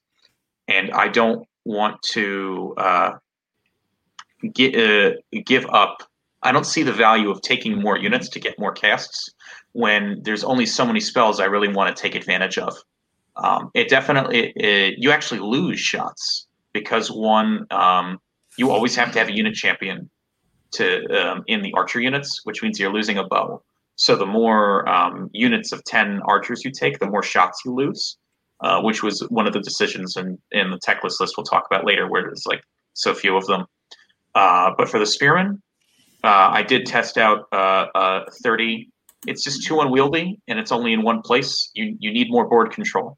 So 20, I think, is the sweet spot for them. Uh, there there are advantages. I think there are more advantages to MSU than there are taking blocks of 30 spearmen. I, I don't know if you get enough. When I look at this, I think about uh, my journey with Hallowheart Heart when I played a, uh, the Cities of Sigmar Wizard Force. And there is a tipping point where you're over committing into wizards and the payoff isn't as great as uh, whether it's in, increasing the spell casting. You know, there was one point I had, I think, 11 casts in my Hallowheart Heart list. Uh, I was doing it more for lols and, you know, than competitively. But there's only so many really good spells or so many good endless spells I can put on the table and I'm really building for redundancy. So I think uh, you've made some really good points, especially why you'd want 20. Especially, I found moving like 30 Phoenix Guard around, for example, quite unwieldy at times, uh, let alone then having to stick within a formation when there's terrain on the table and trying to manipulate the board to to get the best position while still trying to keep in a shining company, I can imagine that would be uh, certainly in the harder range for our 30 plus. So I yeah. think 20 is a nice little block. It allows you to have a whole bunch of board control without over committing in one area on the table. And I think yeah. that's that's the trade off, right? You put too many 30s, then you're going to have a weak flank. You're going to have a, a weak center. Yeah, um, and that's the other the other reason why um, it's I think it's better to have multiple units of Dawn Riders. Like I think ten is the ten is the right number um, if you can have it. Um, or like five five is good. I think ten is the sweet spot. Um, I I really want I I can't. One of the reasons it will be. Um, I don't want to say the the main reason I want GTS to come back. That's that's not not the right way to say it one of the interesting things I will be looking at when we start doing large events again are these uh, Dawn Rider heavy lists that I see in the Theorycraft zone, especially in, in, in continental Europe and the UK, where you have not like just 25, like 15 or more, as, as high as 25 Dawn Riders. I don't understand it. Like I, I've, I've, I've digested the logic behind that construction. I, I still don't quite agree with that choice but they're making that choice for a reason, and I'd like to see if it pays off or not. Because when you take 25 Dawn Riders, you're you're really doubling down on a very specific trick within a limited pool of the units you have. Um, I don't think I would fare very very well with that here at all, with the prevalence of destruction and and Nurgle and just high wound lists, where you don't really get to take advantage of their attacks, uh, like the extra attacks ability. So even though they're range two lances, two units of five lets you cover more space, more casts, um, more tricks, and with the um, uh, the ability to fight twice, fight with two units at once, you can potentially charge them both at, at the same time into different targets for maximum effect when, when I look at the Dawn Riders and I think about murder ponies in OBR, so OBR, there's been a few little um, what are they called? I've, I've literally forgotten their names. I've called them murder t- ponies so many times. Kavalos Death Riders. The Death Riders. That's thank you very much. Like they're, they're murder ponies to me. Um, we've seen a lot of success moving away from Mortek Guard, which is your equivalent of your of your Wardens, uh, into that murder pony build, and you know their speed, their durability, the hitting, being able to pin opponents, um, being able to to claim objectives and challenge even back objectives early into the game. Uh, I know I've played with Tempest Eye, which is the fast city of Sigmar, and running a, a, a full army of of pistoliers and um, and outriders, which are very similar, uh, probably not as strong as a Dawn Rider, but the the speed, the the board presence, uh, being able to just you know just throw your weight around the board has been very very powerful at times. But you're right. There's been some pretty hard counters at times where a Mawcrusha, a uh, Beastclaw Raider, uh, certain builds can just come in and just absolutely smash you. I think in like at least your case, you've got you've got a little bit higher armor save than I do with the four plus. Uh, your movement 14 is just off the charts. That's incredibly fast. Um, you do have the ability, the Deathly Furrows, to get the plus one attack or uh, what's that? You can uh, do something with your um, wound it's plus two. It's, it's plus two attacks if you're attacking one wound models.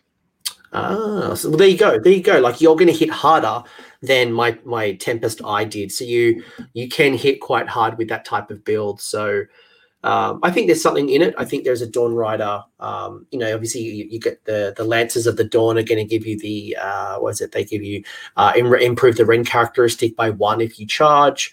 Uh, the unmodified hit roll is going to give you uh, of a six is going to do the mortal wounds as well. Uh, you've got a little wizard in there as well, so you obviously cast the the power of Hysh. I mean, he is also the only unit champion who gets both a special weapon and his base weapon, so he keeps his lance as well, which is fun.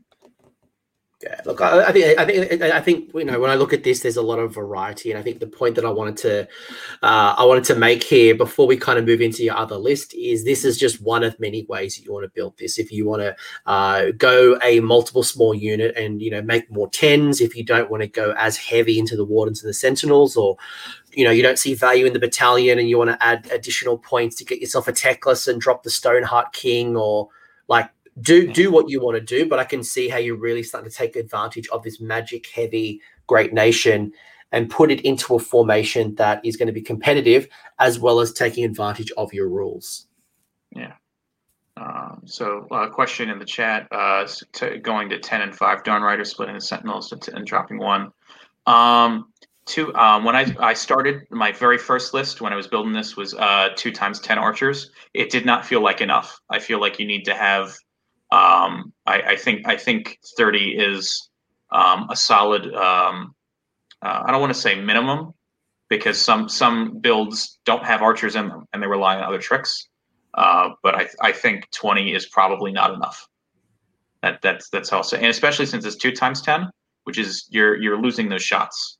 Like yeah. if, if one unit of 20 has an extra five shots over five turns, so it it it does add up when you're talking about numbers that small especially early on where uh, and we haven't really like specifically highlighted this but the fact that this the sentinels ignore line of sight it kills me that my rocket battery war machines now require line of sight but a bunch of elves with bow don't need line of sight so yeah. having the, additional the is, is that the unit champion basically carries a magic periscope and can see through walls well i need a magic periscope for my rocket batteries yeah. Um, but like long story short, like having this really large threat range, being able to chip away those uh, those small, and, and that's what really scares me about playing against Lumineth, is the fact that you have an ability at a very far range to be able to take down my five wound heroes. Often they are the support pieces, they're the things that help up my castle, whether it is a five cast wizard, whether it is some type of random general or some not a general, but even like just a commander that might have a cool ability. Or being able to take, being able to take that down and you don't care about lookout sir because because your your hit rolls are so good that you can take the minus one to hit and you can still probably put away a five win character from afar so yeah. for me and then you reduce my movement potentially to half uh, that really can um, really really hurt certain forces so um, I can see why you really want to take it the most out of your sentinels. And uh, again, having blocks of 20 just gives you those extra potential for mortal wounds. Yeah. Um, and and I just want to before before we go all the the the Cathallars in both, I just want to explain the um, as someone in the chat earlier asked about the bravery bomb thing. Um, so the Cathallar has the darkness of the soul. Um, I would have to to open the book just to see the range on it, but um, it's specifically where you use um, a bravery a bravery characteristic, um, where if, uh, the, uh, it's not it's not on the list. It's it's her signature spell. It's called Darkness of the Soul. Um, if you ever when you cast it on a unit, or in this case a Mega Gargant, eighteen. Uh, it's eighteen. Yeah, Darkness 18. of the Soul. Uh, casting value of seven. Uh, eighteen inches. Yeah. Um, you use the unmodified bravery characteristic every time they want to um, move, uh, fight, uh, I know a move, charge, shoot, uh, yeah, shoot, pile in or no or, or fight. It's not pile in as far as yeah. No, no, no. It's yeah. move. It makes a normal move, makes a charge yeah. move, shoots or fights.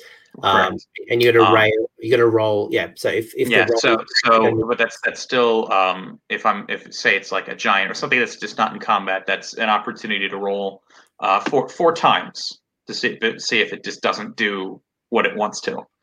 Um, and you combine that with the uh, spell on my general, which is Voice of the Mountain, and he does the the Skyrim roar, where he um, um, in my turn, the turn I cast it, your entire army, your entire enemy army is minus two to its bravery, and in the turn after that, it echoes, so it's a minus one to brave, bravery characteristic. And if you combine that with the Aether Quartz thing, Absorb Despair, is also bravery characteristic. So, what is the bravery of a Mega Gargant? Uh, Megas seven, eight? right? No, no, I think it might be higher. Eight, eight. I think eight. Right. So I can make it as low as a six, relatively reliably. And so if uh, rolling, uh, if I have four opportunities to roll a six it's on seven. Don't at me, guys. So I, I would. That's that's even better for me. Five. Correct. So um, uh, if the chances of rolling a five on two dice with four opportunities is relatively high. Um, so that I will take every advantage uh, I need in a list like this, which relies on those those thousand cuts, and just turning a, a giant off just like that. I, I, I will take that. It is it is one of the best ways to use the Cathallar and all of the spells in conjunction.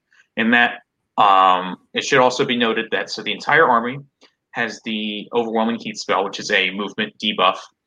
Um, my general's signature spell, his, his own one, which is uh, so he has Crippling Vertigo, which is another bravery check. It's not as good as Darkness of the Soul, but it is also um, roll roll uh, above the bravery characteristic if you if you're an enemy unit or model wants to do things.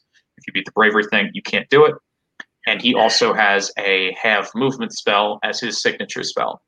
So the amount of ways that you you have to just turn off your opponent's stuff is it's it's beautiful to me. Last question, maybe on this list from the chat, and then maybe we'll move into another list.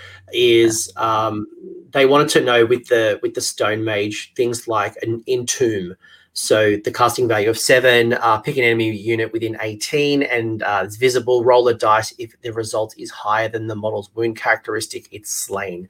If you roll a six and it's not enough to kill it, it does d6 mortal wounds instead. Um, I personally think maybe crippling vertigo is much just a better option. I think um, yeah, it feels like Entomb is like going to a casino and you know going for Snake Eyes, going for some big roll and just popping uh, a five wound hero. Um, you can, but, you can you know, do that with your archers. I, I think it's uh, um, I I I see I see the I see the point. Like you you we all want the ability to have character sniping stuff. It's it's it's cool to have, but crippling vertigo like I'd rather just turn off a thing and just just just I, I would rather have the option to um, control the battlefield a little more than rolling the dice and hoping I snipe a character. Yeah, yeah, that, that, that would to me like just going for a five or a six, unless there is some. I, I can't see a reason why you'd want to pop a one, two, or a three wound character a characteristic. I think you know you're really rolling for a four, five, or a six. Um, and you probably can do much better doing you know going for a, a large arcane bolt going for some type of other spell. Uh, that's all i want to really talk about. Is there anything else you want to end on this particular list? Uh, or we move into the, the, the second one? Uh, not that i can think of. It covers all the bases that i wanted to. Um, yeah. Um, cool. oh oh yeah. Uh, geminids combined with Avalenor's 12 inch bubble which is always going to be at maximum if he's within the range of the stone mage combined with shining company is minus three to hit. Uh, very few things in the game uh, can deal with that stacking uh, debuff sort of castle that you can create for yourself. And that's one of the main ways um, I present a challenge for my opponents when they are staring down my front lines. Yeah, that's super. Yeah, that's super annoying. As a gets player, I know how annoying it, it can be to be doing minus one to hit. You then stack in Geminids, you're minus two to hit. Then you're doing mortal wounds on sixes. You're doing mortal wounds anyway. So uh, you are slow to advance, which is why Martin has gone so heavy on reducing the movement. Um, the only other thing maybe you might want to consider, folks, would be maybe bringing something in like Umbral Spell Portal, so to really extend the range. But you may find that you you probably could be better served to just wait another turn before you start moving the characteristic instead of going Umbral Spell Portal because it has gotten a, a lot more expensive than it used to be. So I will say, and just two more things, because there was also a question in the chat which I didn't think, um, which I think it's on me for just not addressing it for for how how you beat this list. Um, Spell Portal isn't necessary in this list because I would say two thirds of the time my uh, units are casting a spell on themselves or a spell um, casting it on a unit adjacent to them because they're all going to be, with the exception of the Dawn Riders, they're all going to be relatively close together.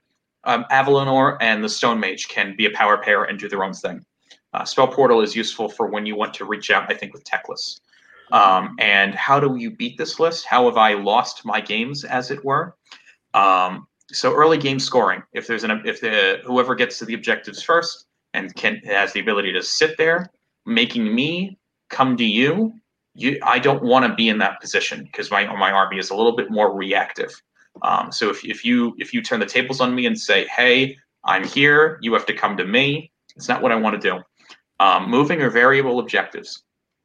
I, I found playing shifting objectives a lot because we would just roll for it. Um, yeah, I have to choose a flank when I start the game. Uh, generally, I have to set up on like if you if you divide your deployment zone into thirds, I have to pick a, the center and like generally a flank to put all of my stuff in. I can't spread out. And if the shifting objectives stays on one flank, which I am not in for multiple turns, that's basically it. Uh, and overall, it is that lack of bodies. Like Lumineth all have this problem, but combined with the, um, I do have the reach with Dawn Riders and stuff to say I can touch whatever is on the other side of the table, but I cannot pick myself up and move myself across the table to get there. Yeah. Uh, so yeah, that that that's how I would say he would uh, take advantage of my weaknesses in this in this build. No, I love it. I love it. Um, so we're going to move into our second build. Martin's going to quickly grab himself a drink. I really like that. I think there's some good stuff happening in the uh, Xandrix list, Zaitrec list. Uh, basically, the great nation that is all about the wizards. Uh, now we're going to talk a little bit about his second list. So I'm going to read out some of the rules. Martin has just kindly just gotten himself a drink. Uh, so we are going to look at Zaya, Zia, Saya. Um, and what we're going to get here is you're going to get a, a, couple of things. You've got the gleaming brightness that allows you to get uh, each of those units start with two Aetherquartz reserves instead of one, uh, which can be quite powerful. The second one is going to be around the command ability. So you can use this command ability when a friendly is it Zaya? Is it Zaya? Um, I'm sure Martin will correct me in a second. Uh, unit could use the Aetherquartz reserve ability, even if a friendly is it Zar? How, how do I say this, Martin? Zaya? Syar. Um, Syar. We set we set it on uh, Warhammer Weekly as Syar, like the pirate run, but I don't think it's like that. Yeah. Oh, I'm just going to make idiot noises like I do with Shimon. Um, if you do so, pick one friendly Syar uh, unit that has an Aetherquartz reserve and wholly within 18 uh, of a Syar hero. They can use one Aetherquartz reserve uh, to use that Aetherquartz ability. Okay, you'll need to explain that one to me in a second. Uh, and then you get the command trait of uh, at the start of the combat phase, you can pick one enemy hero within six inches of the general. That enemy hero can only target this general in that phase. Okay, like a little bit of a like a reverse deepkin kind of thing. Uh, in addition, you can add one to the hit rolls for target that enemy hero in that phase. Okay, some shenanigans going on here. And then finally, the perfect blade artifact. So pick one of the bearer's melee weapons, an unmodified hit roll of three plus. Uh, for the attack my by this weapon, always hits its target. Okay. Okay. Uh, uh, an unmodified roll, wound roll for three plus uh, for that weapon's always successful. An unmodified save roll of three or less always fails. I I, okay. I tend to ignore that artifact because the only models in your in the entire book which can take it are the two wizards and No. Um, I I've uh, can't imagine this ever really being used, but it's fun. Uh, so Syar like I imagine I imagine you don't want your heroes in in combat. Like I feel like a lot of your Lumineth heroes are support heroes. Very few, other than the battle cattle, is a hero that you want in combat. So, right. um, yeah, in, uh, yes, I can see why this is like it's a it's a little bit of a tax. If uh, if I find myself in combat, it's useful, but I wouldn't be building a list around taking advantage of this particular artifact. Yeah. Um. So it's it's uh, so Syar if we want to if we want to go about the same way we did the Zaitrec thing, where we go back and just like try and review like what's great, what you what's what's not so great, and what you just ignore. Um, so Syar, um, it, the whole thing, this this relies on the Aether Quartz. You take that Aether Quartz thing that we talked about from the beginning, and you double down on it, and you get bonuses for doubling down on it. So normally it's it's once per unit per phase. Now, it, um, and if they use it, they don't have it again. Every unit gets two. That just opens up so many possibilities. Um, and thanks to the FAQ, um, uh, you can use the same unit can use Aether Quartz twice uh, for that command ability in the uh, turn. Uh, in yeah, in in in the turn. Uh, so you get to that like just the the possibilities open up, and I think the main thing that when when people were first talking about what you would use the Aetherquartz on, um, because for, first of all, this this is probably the one where you best put Teclis. Is well, how do you get to Teclis? And the answer uh, that first came about was well, KO because or anything that can just reach out at before Lumineth get to go, before Teclis can turn on all of his abilities. Um, this allows Teclis to have add plus two to his save. Granted, it's versus that one attack for the once in the game. It has so many more possibilities than that. You can have plus one to save over here, plus one to hit on this unit over here. Um, you can do the plus one to cast um, here and and all of these things you can add plus two to hit if you're if you're using dawn riders or the ward like just it it there the, the possibilities of what you can do to make your units um, in combination with one another just so much better really are how this list shines on top of what Teclis does. Uh, so uh, it is also important to note that this is a command ability. This is probably one of the it's, it's first of all it's the best command ability in the book. Um, it's one of the only command abilities in the book, but that's that's fine. And uh, so you will re- need to keep track of your command points for once, uh, whereas other army other builds in this do not use command points at all, or they're just last is not that heavily reliant on command points. No, um, and just a, a note for the la- for for the last list. Um, if my general, the Stone Mage, is within six inches of Avalenor, uh, for more than um, for for at least a turn. Uh, he can spend uh, he can do any command abilities he wants without spending a command point. So it's like, granted, it's six inches, but he's probably going to be within six to twelve inches of it anyway. It's just further like I don't care about command points. And because you want to be able to, you want to, you want Avalenor to be fighting at the top of the profile, so they're already going to be naturally synergized in, yes. in a certain radius. Yeah. So here um, you care about your command points. Uh, the, I wouldn't be opposed to trying building in 50 points for that extra CP, uh, but uh, it's it's definitely something to think about. Uh, goading arrogance is its own trick. It it you you you can exploit the crap out of this. Um, whether it's a good or bad thing, I think is a discussion for another time because I remember when, um, uh, certain conversations being had about how this can just become very unfun very quickly. Uh, you can put uh, uh chaff between your uh, uh, the enemy here can only goading arrogance. This is the trait. Sorry, it's very weird in that it doesn't say command trait. It says command trait at the bottom, um, versus like of the previous side for goading arrogance. This is your general. Uh, so it's not going to be Teclis. It's going to be the small wizard, and the example would be the Mawcrusha, Mega Boss and Mawcrusha. If I put bodies in between my hero and the Mawcrusha, the Mawcrusha cannot fight the Chef because it can only hit the model, the, the hero that's six inches away. Um, it requires a lot of positioning. It's very short range, but it has its uses. Yeah, so, so it means that you've got this support general. Uh, so I guess if I'm the the Maw-Krusha, the Vampire Lord on Zombie Dragon, I am a Mega Gargant player. Uh, I'm probably avoiding this particular hero like the Plague because it's the general, their command trait, not not every hero has this ability. So yeah. uh, I can see that in a position that would be unfun because as my Mega Gargant, my Maw-Krusha, my Zombie Dragon, I want to get in there and wreck face. And the fact that I'm stuck there and I can't even choose to activate against the chaff, all while they're now doing damage to me, uh, that certainly can unlock um, or shut down some very big combat monsters. So um, really interesting, but that would require you to be within six. So I think positioning is critical here. Yeah, and and chances are, if I'm if I um I'm the one in control of that positioning. Uh, to make this happen versus say the the like a good example would be like the Mawcrusha or the Mega Gargant, where it's like I have all of this movement and all of this power.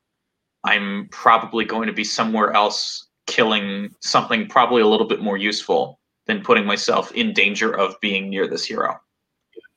So even if I was like the mega, if I if I'm an opponent listening to this, or I'm like, oh, how do I avoid this?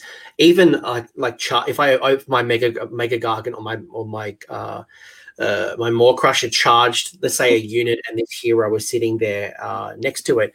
If I charge seven inches, uh, you activate this rule. Uh, I'm outside of the six inches because I'm seven. Then use my pile in to get closer. Um, I could avoid it. And I think this is where positioning is going to be critical. I don't, I don't, I don't want to harp on this too much, but I can see. Uh, it is definitely a trick that will come up in some games when you're playing with this, this, um, the Great Nation. Don't, don't make this an I gotcha moment. I think uh, make sure it's very clear to your opponent because uh, there, there's definitely a big feel bads kind of here. Very big feel bads. um, and then Wizard, Wizard Sword uh, uh, fun that 30% of all of the magic items in this book are melee weapons for wizards. Um, uh, as I said when when we were first uh, digesting, like Lumineth were coming out, it's like, well, this is the Teclis half of of LRL, regardless of how much that feels like half of the the the sun and the moon. Uh, Teclis is the wizards. Wizard heroes are probably going to lead the army, which means that comes with all the caveats. Where it's like your general is a wizard, your general is not going to be a combat character um, but they still felt the need to put all of these combat weapons in this book, and I don't quite understand that. That's all right. That's all right. Tyrion, Tyrion, all of his uh, Tyrion's leaders will all have pluses to cast. They'll be they'll have one spell to cast, and they'll get pluses to cast. While your wizards have all the combat artifacts. Yes. So uh, uh, it's all good. It's all good. Yeah. Uh, well, that, that's that's important to understand. Like, is uh, um, I I hope that this is evidence of future proofing Whereas if this book does not get updated, but they add models which can slot into the keywords over time, um, and you can take more models, like what what what we're missing is sort of a Vanari officer, your equivalent of not quite the prince, but like um, this is an eighth edition term, your noble BSB, which would be like your your lieutenant hero on a horse with a banner, sort of something like that, where he's he's not quite a combat monster. He he definitely provides more utility, but it's as long as there's a, an ability to have a character that's not a wizard in the army and they could just add that over time i think uh, provides um, a good use for that item yeah, absolutely. Look, right now, right now, basically the point here is that uh, it's good there as a fallback if your wizard happens to find itself into combat. It's unfavorable but I certainly wouldn't be building around taking advantage of a, a wizard with an artifact of power that is based on combat. So it's nice to have, but uh, let's hope that you don't have to use it in the first place. But this particular list, so we're looking at list number two. Uh, there is some commonality, but there also is some big differences here. So, and I would uh, like to give a shout out to Tyler Emerson for helping me uh, build this list with his commentary and the stuff he's been doing with TTS.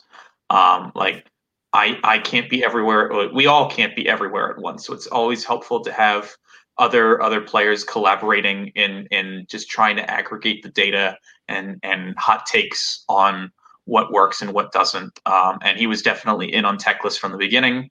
And so when I when I um, we said at the top of the show, do I think Teclis is a trap? and I said leaning towards yes.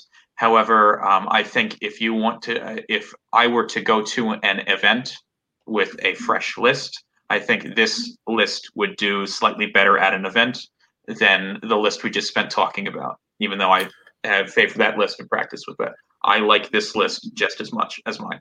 Why? Why do you say that? Why do you think the Teclis list okay. would do? Better? Is it because of Teclis? I or so. because it's the composition of the great nation, or no. do you think like why, why, would you make that claim? This, this, this is this is the ultimate uh, puzzle that is Teclis. Teclis is not worth his points, and yet Teclis does so much to your army, to the table. So it's like he's almost he's he's not worth his points, but he's also kind of worth his points. He's not in a L'Oreal. It's it's it's a really strange predicament he's in. And th- this list is Teclis plus friends is is basically what this is. Um, you take the battalion not for the benefits it gives you, but to lower your drops. All right, so let me, have, let, me, let me out the yep. list first, and then we'll kind of break it down just yep. for anyone who, again, is playing at home without the the visuals. So we've got the uh, how do I pronounce it? Calathar. Cathallar. I hate this model. Uh, lady with no shoes on. Uh, so, lady with no shoes on is the general. Uh, she has that goading arrogance that's coming from the great nation, the perfect blade coming from the great nation, and only has total eclipse of the heart. We don't get the second spell because that was a part of a different great nation. So, single spell here. We have Archmage Teclis and uh, and his Spirit of the Hysh. We do have 20 wardens with the Lambent Light, 10 wardens with the Lambent Light, 20 sentinels with Ethereal Blessing, 10 sentinels with the Ethereal Blessings. This is that that um, one for one that we got to have for the um, for the battalion. We've also got a unit of five Dawn Riders. So this list compared to the other one definitely has less bodies, less wounds in it. You do have an additional uh, endless spell. You've got the Twinstones, you've got the spell portal, and you've got Geminid. So we've kept Geminid and the Twinstone, but we've added the Umbral Spell Portal. And I know in the last list when we were talking about Umbral Spell Portal, the chat did start talking about, you know, is it is it valuable? Isn't it valuable? I can see that you brought it here, and I want to yeah. know why. Why is it not in uh, your other list? Because your yeah. other list had more points because uh, it's not tied up in the 660 for Teclis. Um, so the other thing, well, and as I was saying, Spell Portal has very specific uses where you want to reach out with spells.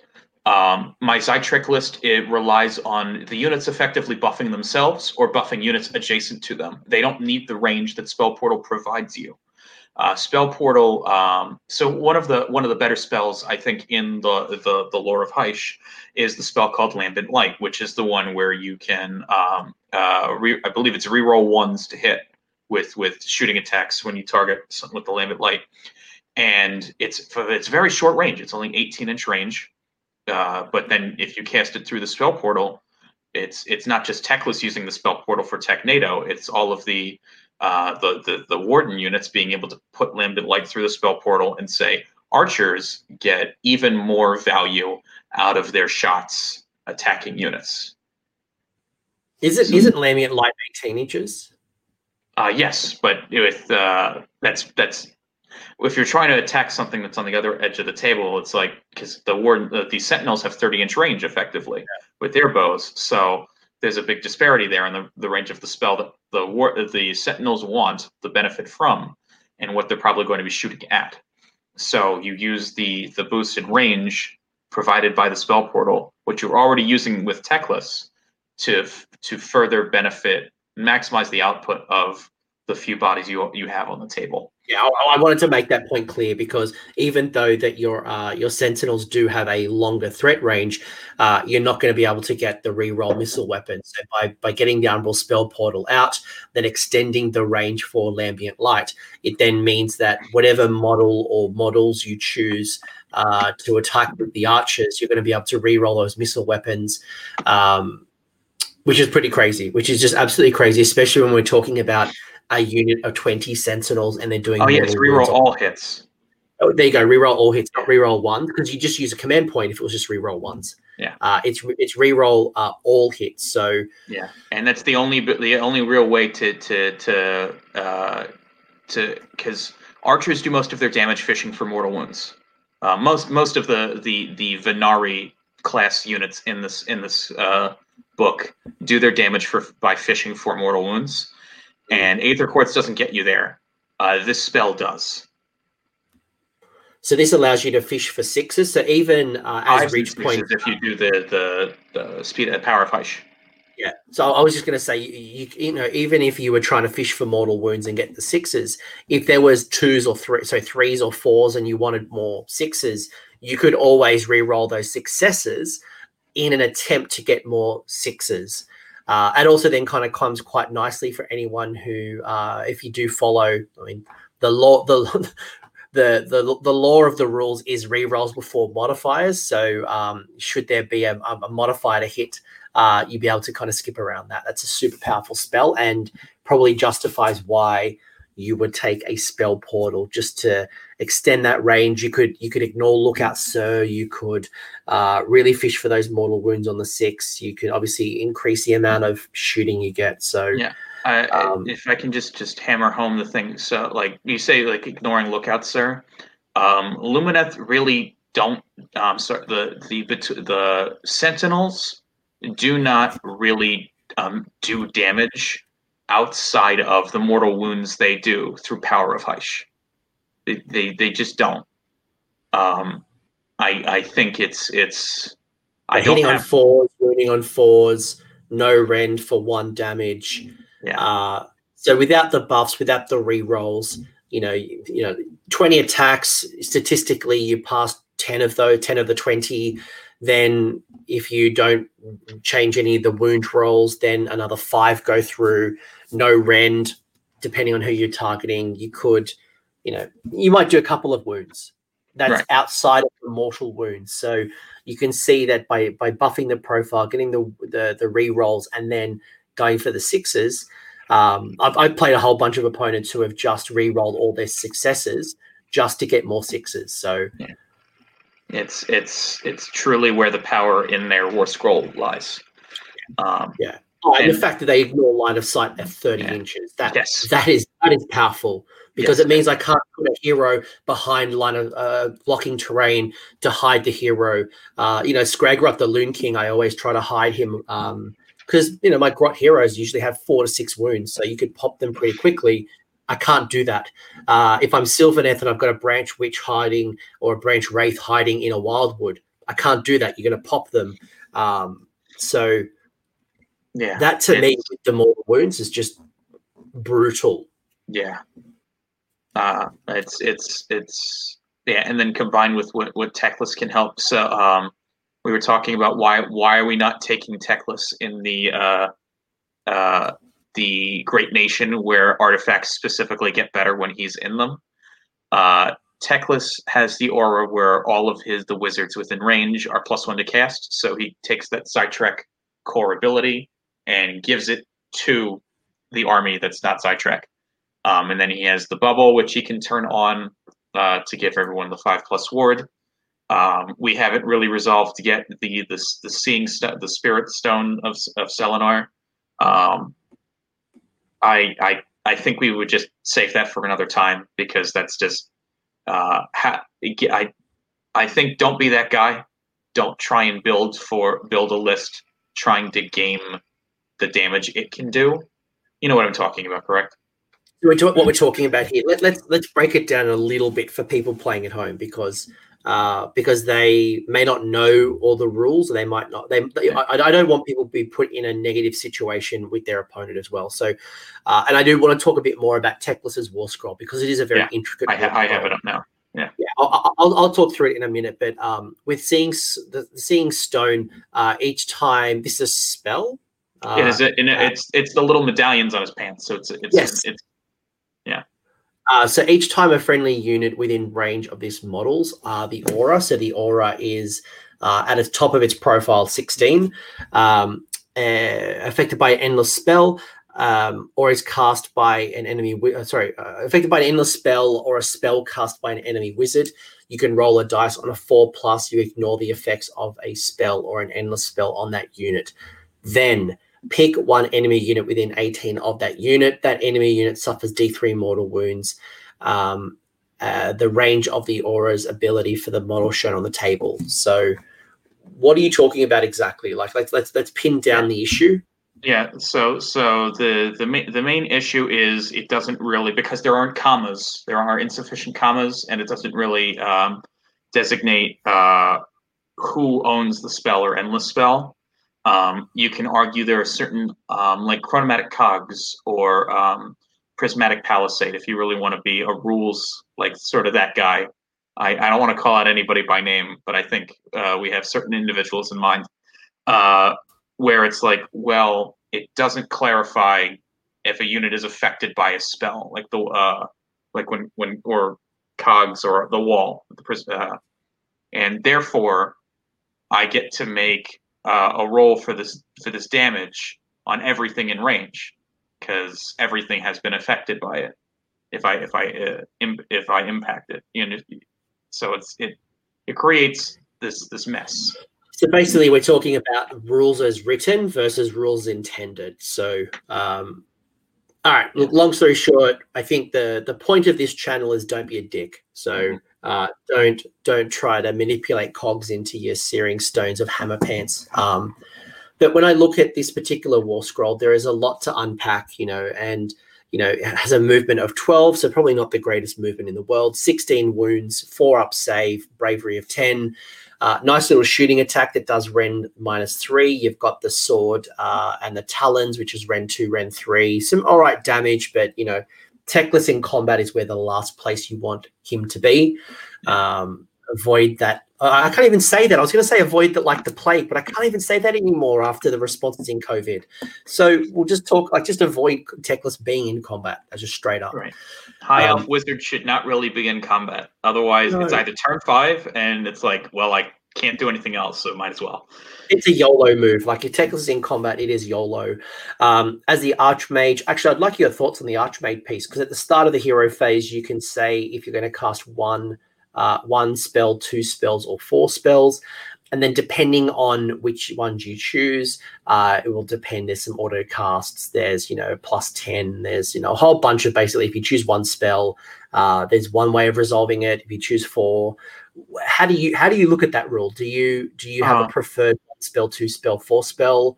Yeah, it, it, it's it's definitely uh, matchup dependent. Like if I'm playing against someone, like as as we get into the age of presumably like uh I think they're called the spell doms, the, the spell kings, or spell and, and spell queens. Nagashes. We're talking. We're talking Nagash. We're talking about uh, Kroak. We're talking about t- uh, t- obviously a mirror match Teclis. Yes. Uh, we're um, talking Hallowheart if that comes back. Uh, yeah. Uh, so you're either playing against someone who who is casting a lot of spells, or doesn't know what magic is and doesn't care. Uh, like your your your Gargants, your Khorne, something like that and and so in that case, go with your four spells. Hmm. Uh, but if you, if you're running into into someone who can reliably get through your magic and stuff like that, I think that's when you get you get down into do I want that? Do I want to actually pick and choose the two spells, um, the one spell? Uh, I'm sorry, yeah, the two spell and the it's it's the one, two, or four, but never three for yeah, some reason. There's a lot of the, the three is weird, but yeah, it's one, two, or four. So, um, it's it's a it's a theme in this army. Like, um, and it, even in their lore, it's it's everything is either one, uh, pairs, or there's four of a thing, but never three. So I guess that that follows into the rules and stuff. Um, it, it is a neat trick, but um, it just ends up a lot of times being okay. You're not going to cast anything. I'm just going to have these four spells happen. Teclis question for you because I think the the bane of Teclis or you know the the worst matchup people think about is KO. Uh, ships coming up in the coming down from the sky, you could be putting up to two thousand points of shooting into Teclis just to remove it if they want to, right? Between boats and uh, people in boats or balloon people hitching rides on boats, the threat to Teclis is just ridiculous. Do you have any thoughts or do you have any hints? Or if you were to be facing a KO boat army, uh, yeah. not that so, KO have ever walked up the table in their life, but if they if you did find that situation, what are your uh, thoughts uh, or your responses? So this this list is built with that sort of matchup in mind, and it's not just KO; it is any army which has the ability to reach out before you. Well, so change host with Tzeentch would be another one. Uh, uh Seraphon with your uh, Sallies would be another one. I, I think always... of cities with the Irondrakes, but that requires a spell, and I would imagine your spell dom should be able to to stop the Soul Scream breach from happening. I also never want to write off the ability of um, uh, not not just a Gore Fist, but like fast like destruction armies in general. Um, Beast Raiders, uh, Ironjawz, Iron Suns, um, right. Gargants, right. Gargants, especially with the battle plan, they can be quite fast as well. I can get a turn one charge in a lot of battle plans. Yes, so it's it's um, well, and specifically also those low drops. It's it's uh, so you build this army. This army is three drops. You can make it a two drop. There is no way to make a one drop Lumineth army. Whether that's good or bad is up to you, the viewer at home. Uh, this is this is a three drop list. So you're lowering the amount of drops you have in in your army, which increases the uh, likelihood that you will be able to take first turn to turn on all of the the the powers that Teclis has at his disposal, namely his bubble of feel no pain and and and so on. Um, and also because you're in Syar, um, if you uh, do get that alpha strike sort of against you with the KO, uh, with the sniper, like I um, I can a, K, a KO armory can reliably say turn one, I'm going to pick something on the other end of the table. Doesn't matter where it is, it is dead. Yeah. And if they try and pick Teclis, uh, you have the ability with the Aetherquartz and the command point for multiple Aetherquartz to say, um, against everything in this coming shooting phase, I am going to add either plus one or plus two to my armor save, which brings him to a two plus. It is better than nothing. It is, you could also make, material. Uh, but uh, no, if this, this would not yet. Oh yeah, this, yeah, sorry. This yeah, is just like I have I have only deployed my guys, and my opponent is now going before me. Um, once Teclis gets to go, he's generally all set, and then it becomes the plays that you get to make. This this is more a defense against what someone's going to do before I get to move any of my models. Is is the is the is the reason why you're taking the Syar, the Aetherquartz sort of yeah. uh, of thing right there. Sim- similar to what you would do if you faced OBR. The, the, the quicker you can get into OBR's face and stop them from doing things like shield wall, especially at the height of Petrifex Elite, uh, the better chance you had of success. So, um, you know, if I was against Lumineth, I want to get first turn, I especially want to get the charge off. So I think you're on the opposite side. Is how can I mitigate those risks, um, and how do I protect tech uh, protect Teclis, especially with some very long range threats? Yeah. Um, so there's a question um, in the chat about Lumineth versus Tzeentch. Um, uh, jury's still out. I've only played against Tzeentch once, and it was not a typical Tzeentch list. When people talk about Tzeentch online, they are talking about specific like configurations of all Tzeentch demons and all of the the the tricks that Change Host can do. Mm. Um, I have not had the opportunity to play against Tzeentch demon heavy armies. Uh, the Tzeentch list I played against was Archaon and Guild of Summoners. I don't think that would be someone's first choice. It's definitely fun and interesting. Um, and that game ended in a draw because uh, we we did not play a game where uh, we chose uh, secondary objectives, as we're not in an event where secondary objectives might be chosen for us or we might be forced to. Um, we just tied on points, and in the core scenarios, if you tie on victory points, that's it. I, you're supposed to pick the auxiliaries. We did not. So uh, I would say it really depends on the builds that you're facing.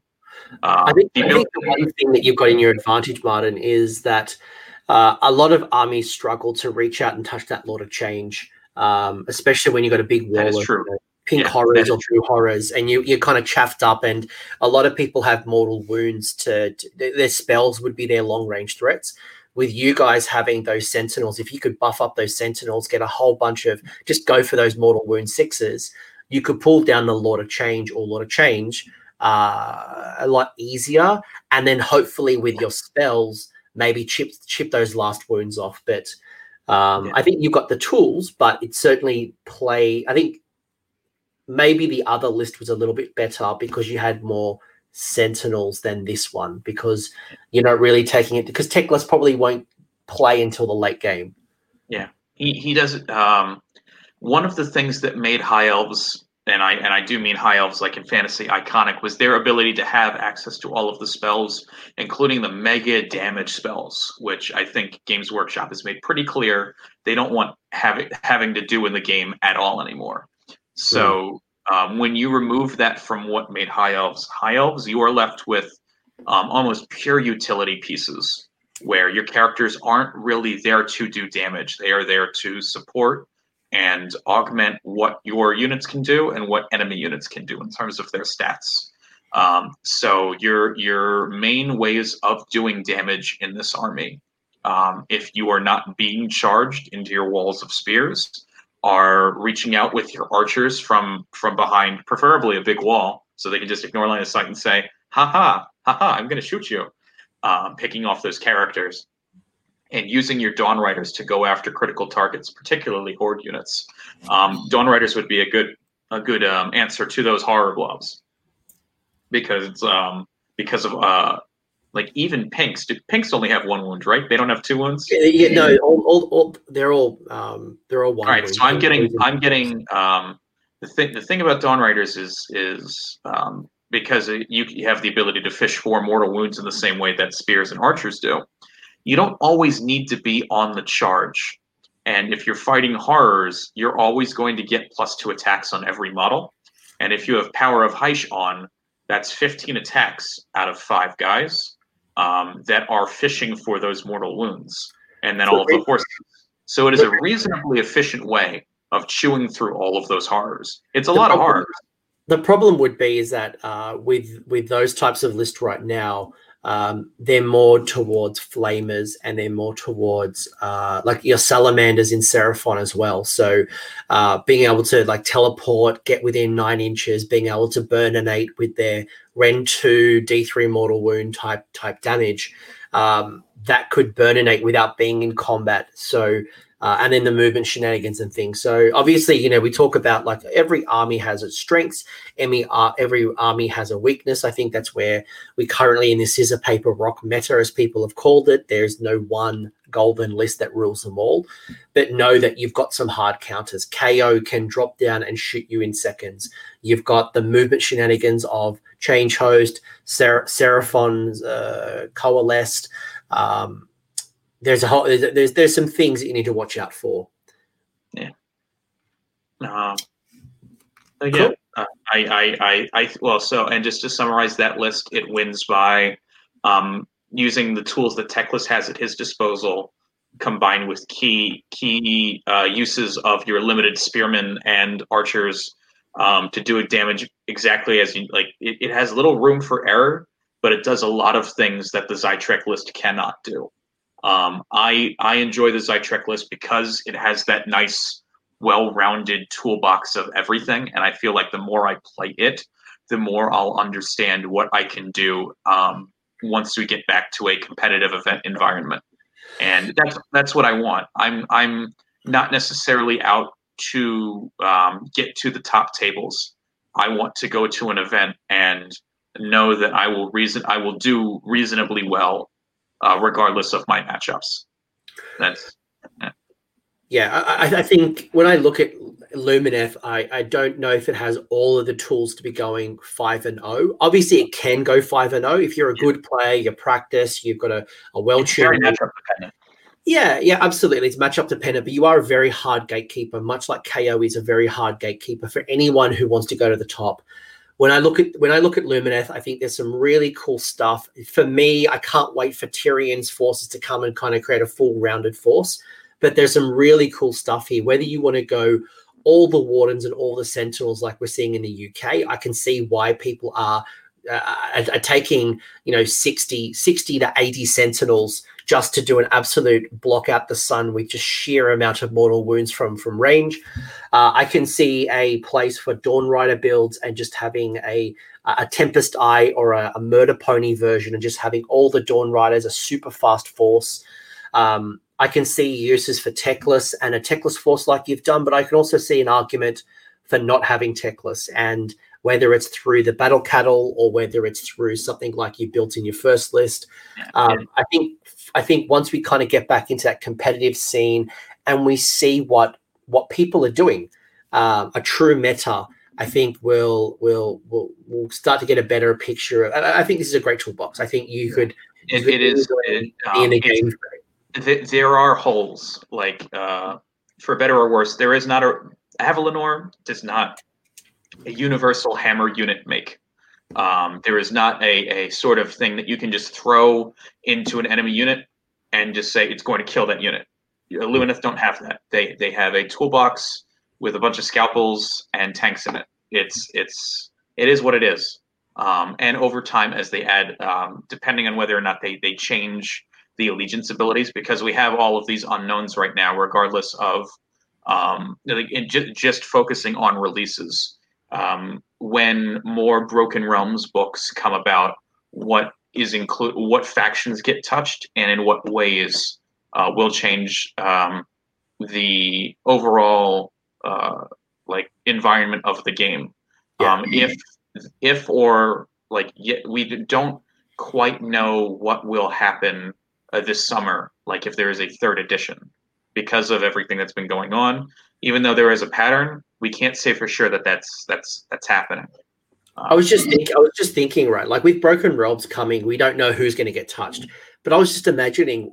I could imagine Sylvaneth being a royal pain in your backside if they're dropping down wildwoods everywhere and just forcing you to break your shining company. I obviously, yes, your sentinel's going to block line of sight, but on the caveat of manipulating the board and ruining it with terrain, um, you could even, you know, if I was IDK, you, uh, your IDK boats could make it a tough time for you to get out of the blocks by putting those boats in your deployment zone.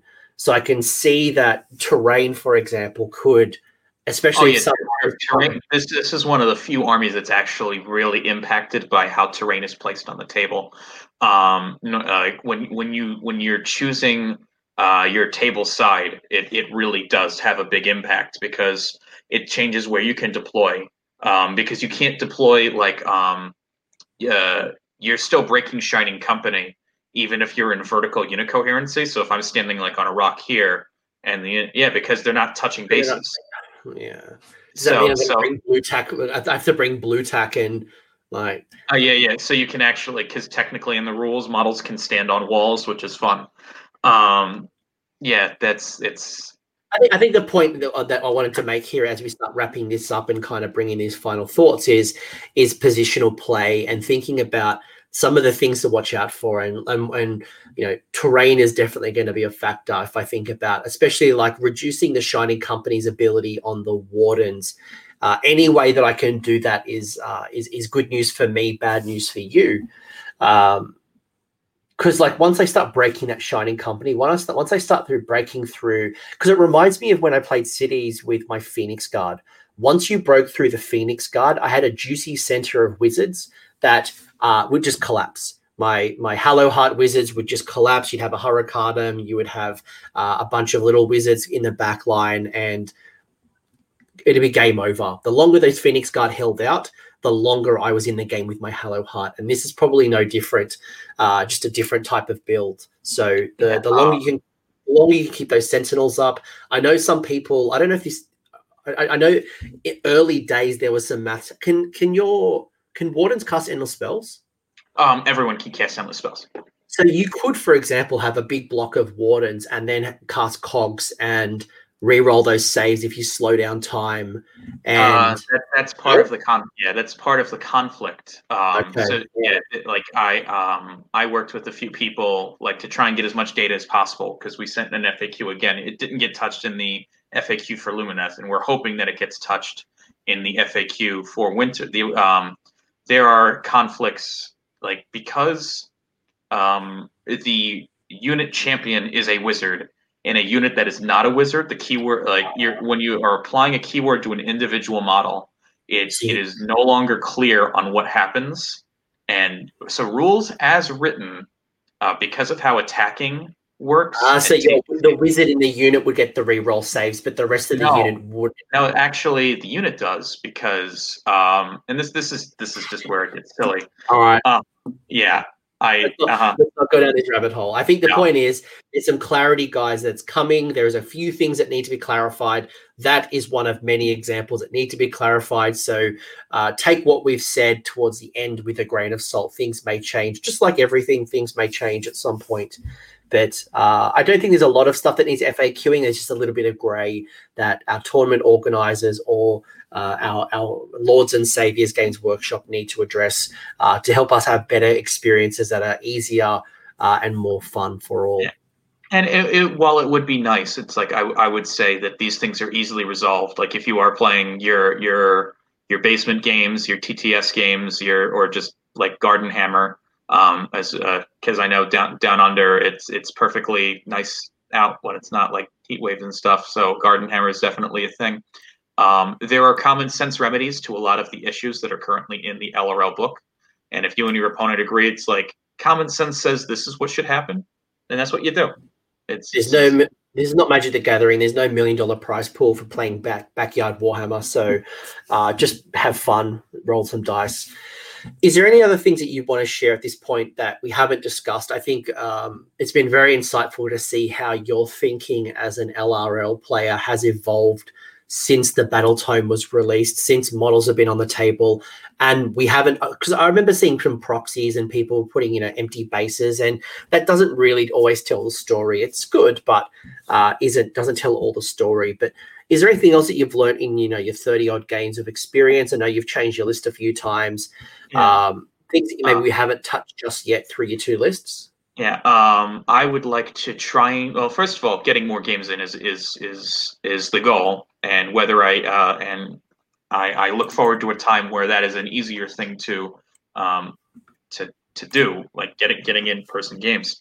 Uh, so always more data is needed, more practice. I enjoy playing them. Uh, I would like to try and dip into the the Ymetrica builds with the Stone Guard and seeing what they can do, and understanding where uh, where they win games. I can see where they take damage because they, they do take damage reliably well with like the ignoring rend and stuff like that and re-rolling saves. But I'd like to see where where um, where that win condition is is for this for this list uh, for I'm sorry that type of build. Um, I'd also like the opportunity to play against more order armies.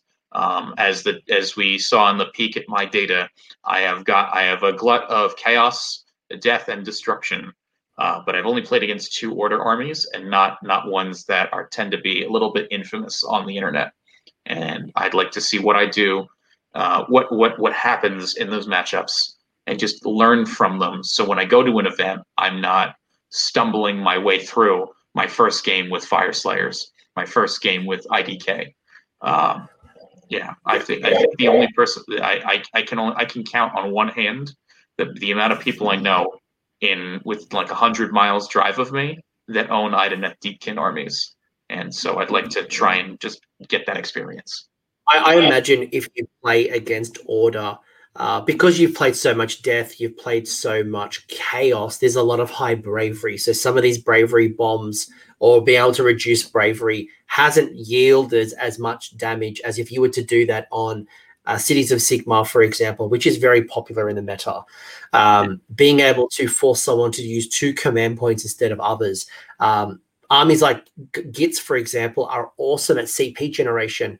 Uh, and some cities of Sigmar are very good at CP generation, but not most. Most armies do not have the CP generation to be able to throw out inspiring presence easily and spend two CP for it.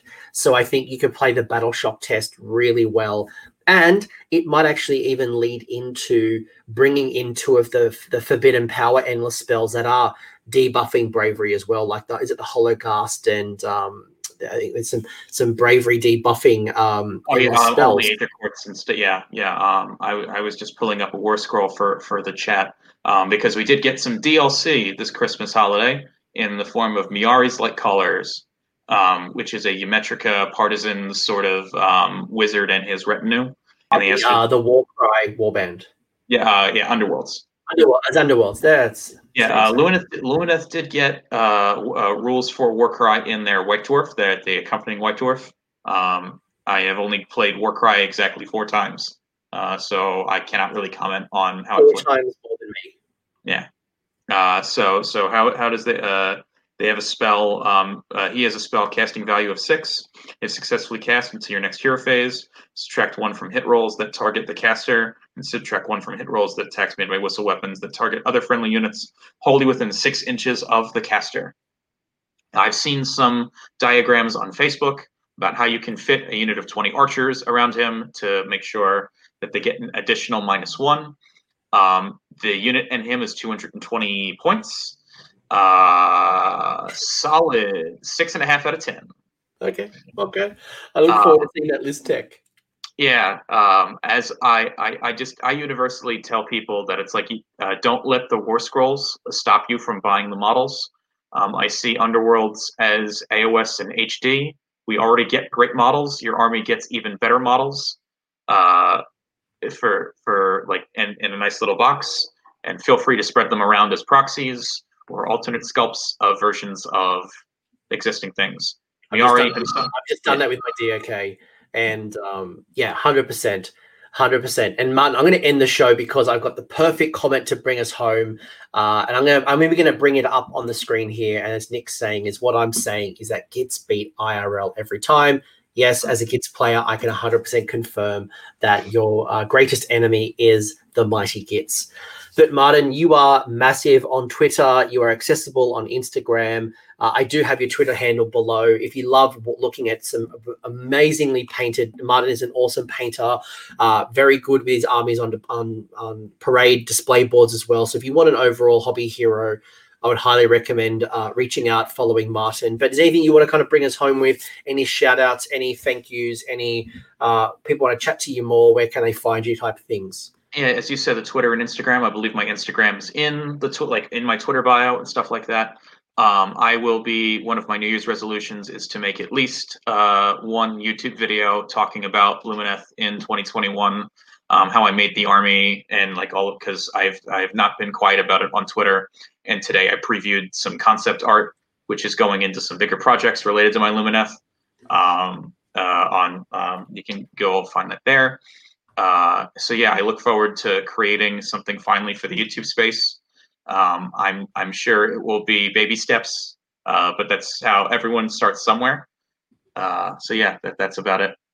No, and uh, I'll, I'll, bring this last comment up. It says Martin Orlando is an epic painter. So that is how we're going to close out the show because I 100% agree. Martin, thank you for spending over two hours with us talking through Lumineth Realm Lords, how you're looking at the army, how you're looking at the rules. Um, I hope you guys all enjoyed the video. I hope you learned a few things. And don't forget, there is two other episodes, one with Lee and Burnett Blue, one with Hayden Walker, where we talked Lumineth. So between those three episodes, you have a lot of great content when it talks about how competitive players are looking at their list. So Martin, thank you very much. Thanks for having me. We'll chat again soon. Yeah. Mate, how good was that video? Surely it's going to go straight to the pool room. If you enjoyed that video, I would appreciate it if you crush that like button. And if you have an opinion, leave it in the comments section. That lets YouTube know it's a great video and it should share it with other Age of Sigmar players. Cheers to all the bloody legends here on the screen who have financially supported AOS Coach on Patreon on YouTube members. Their contributions have helped me improve the quality, frequency, and the variety of content on this channel. So cheers guys, you are bloody legends. Until the next video, don't forget to shoot the heroes and have a good one.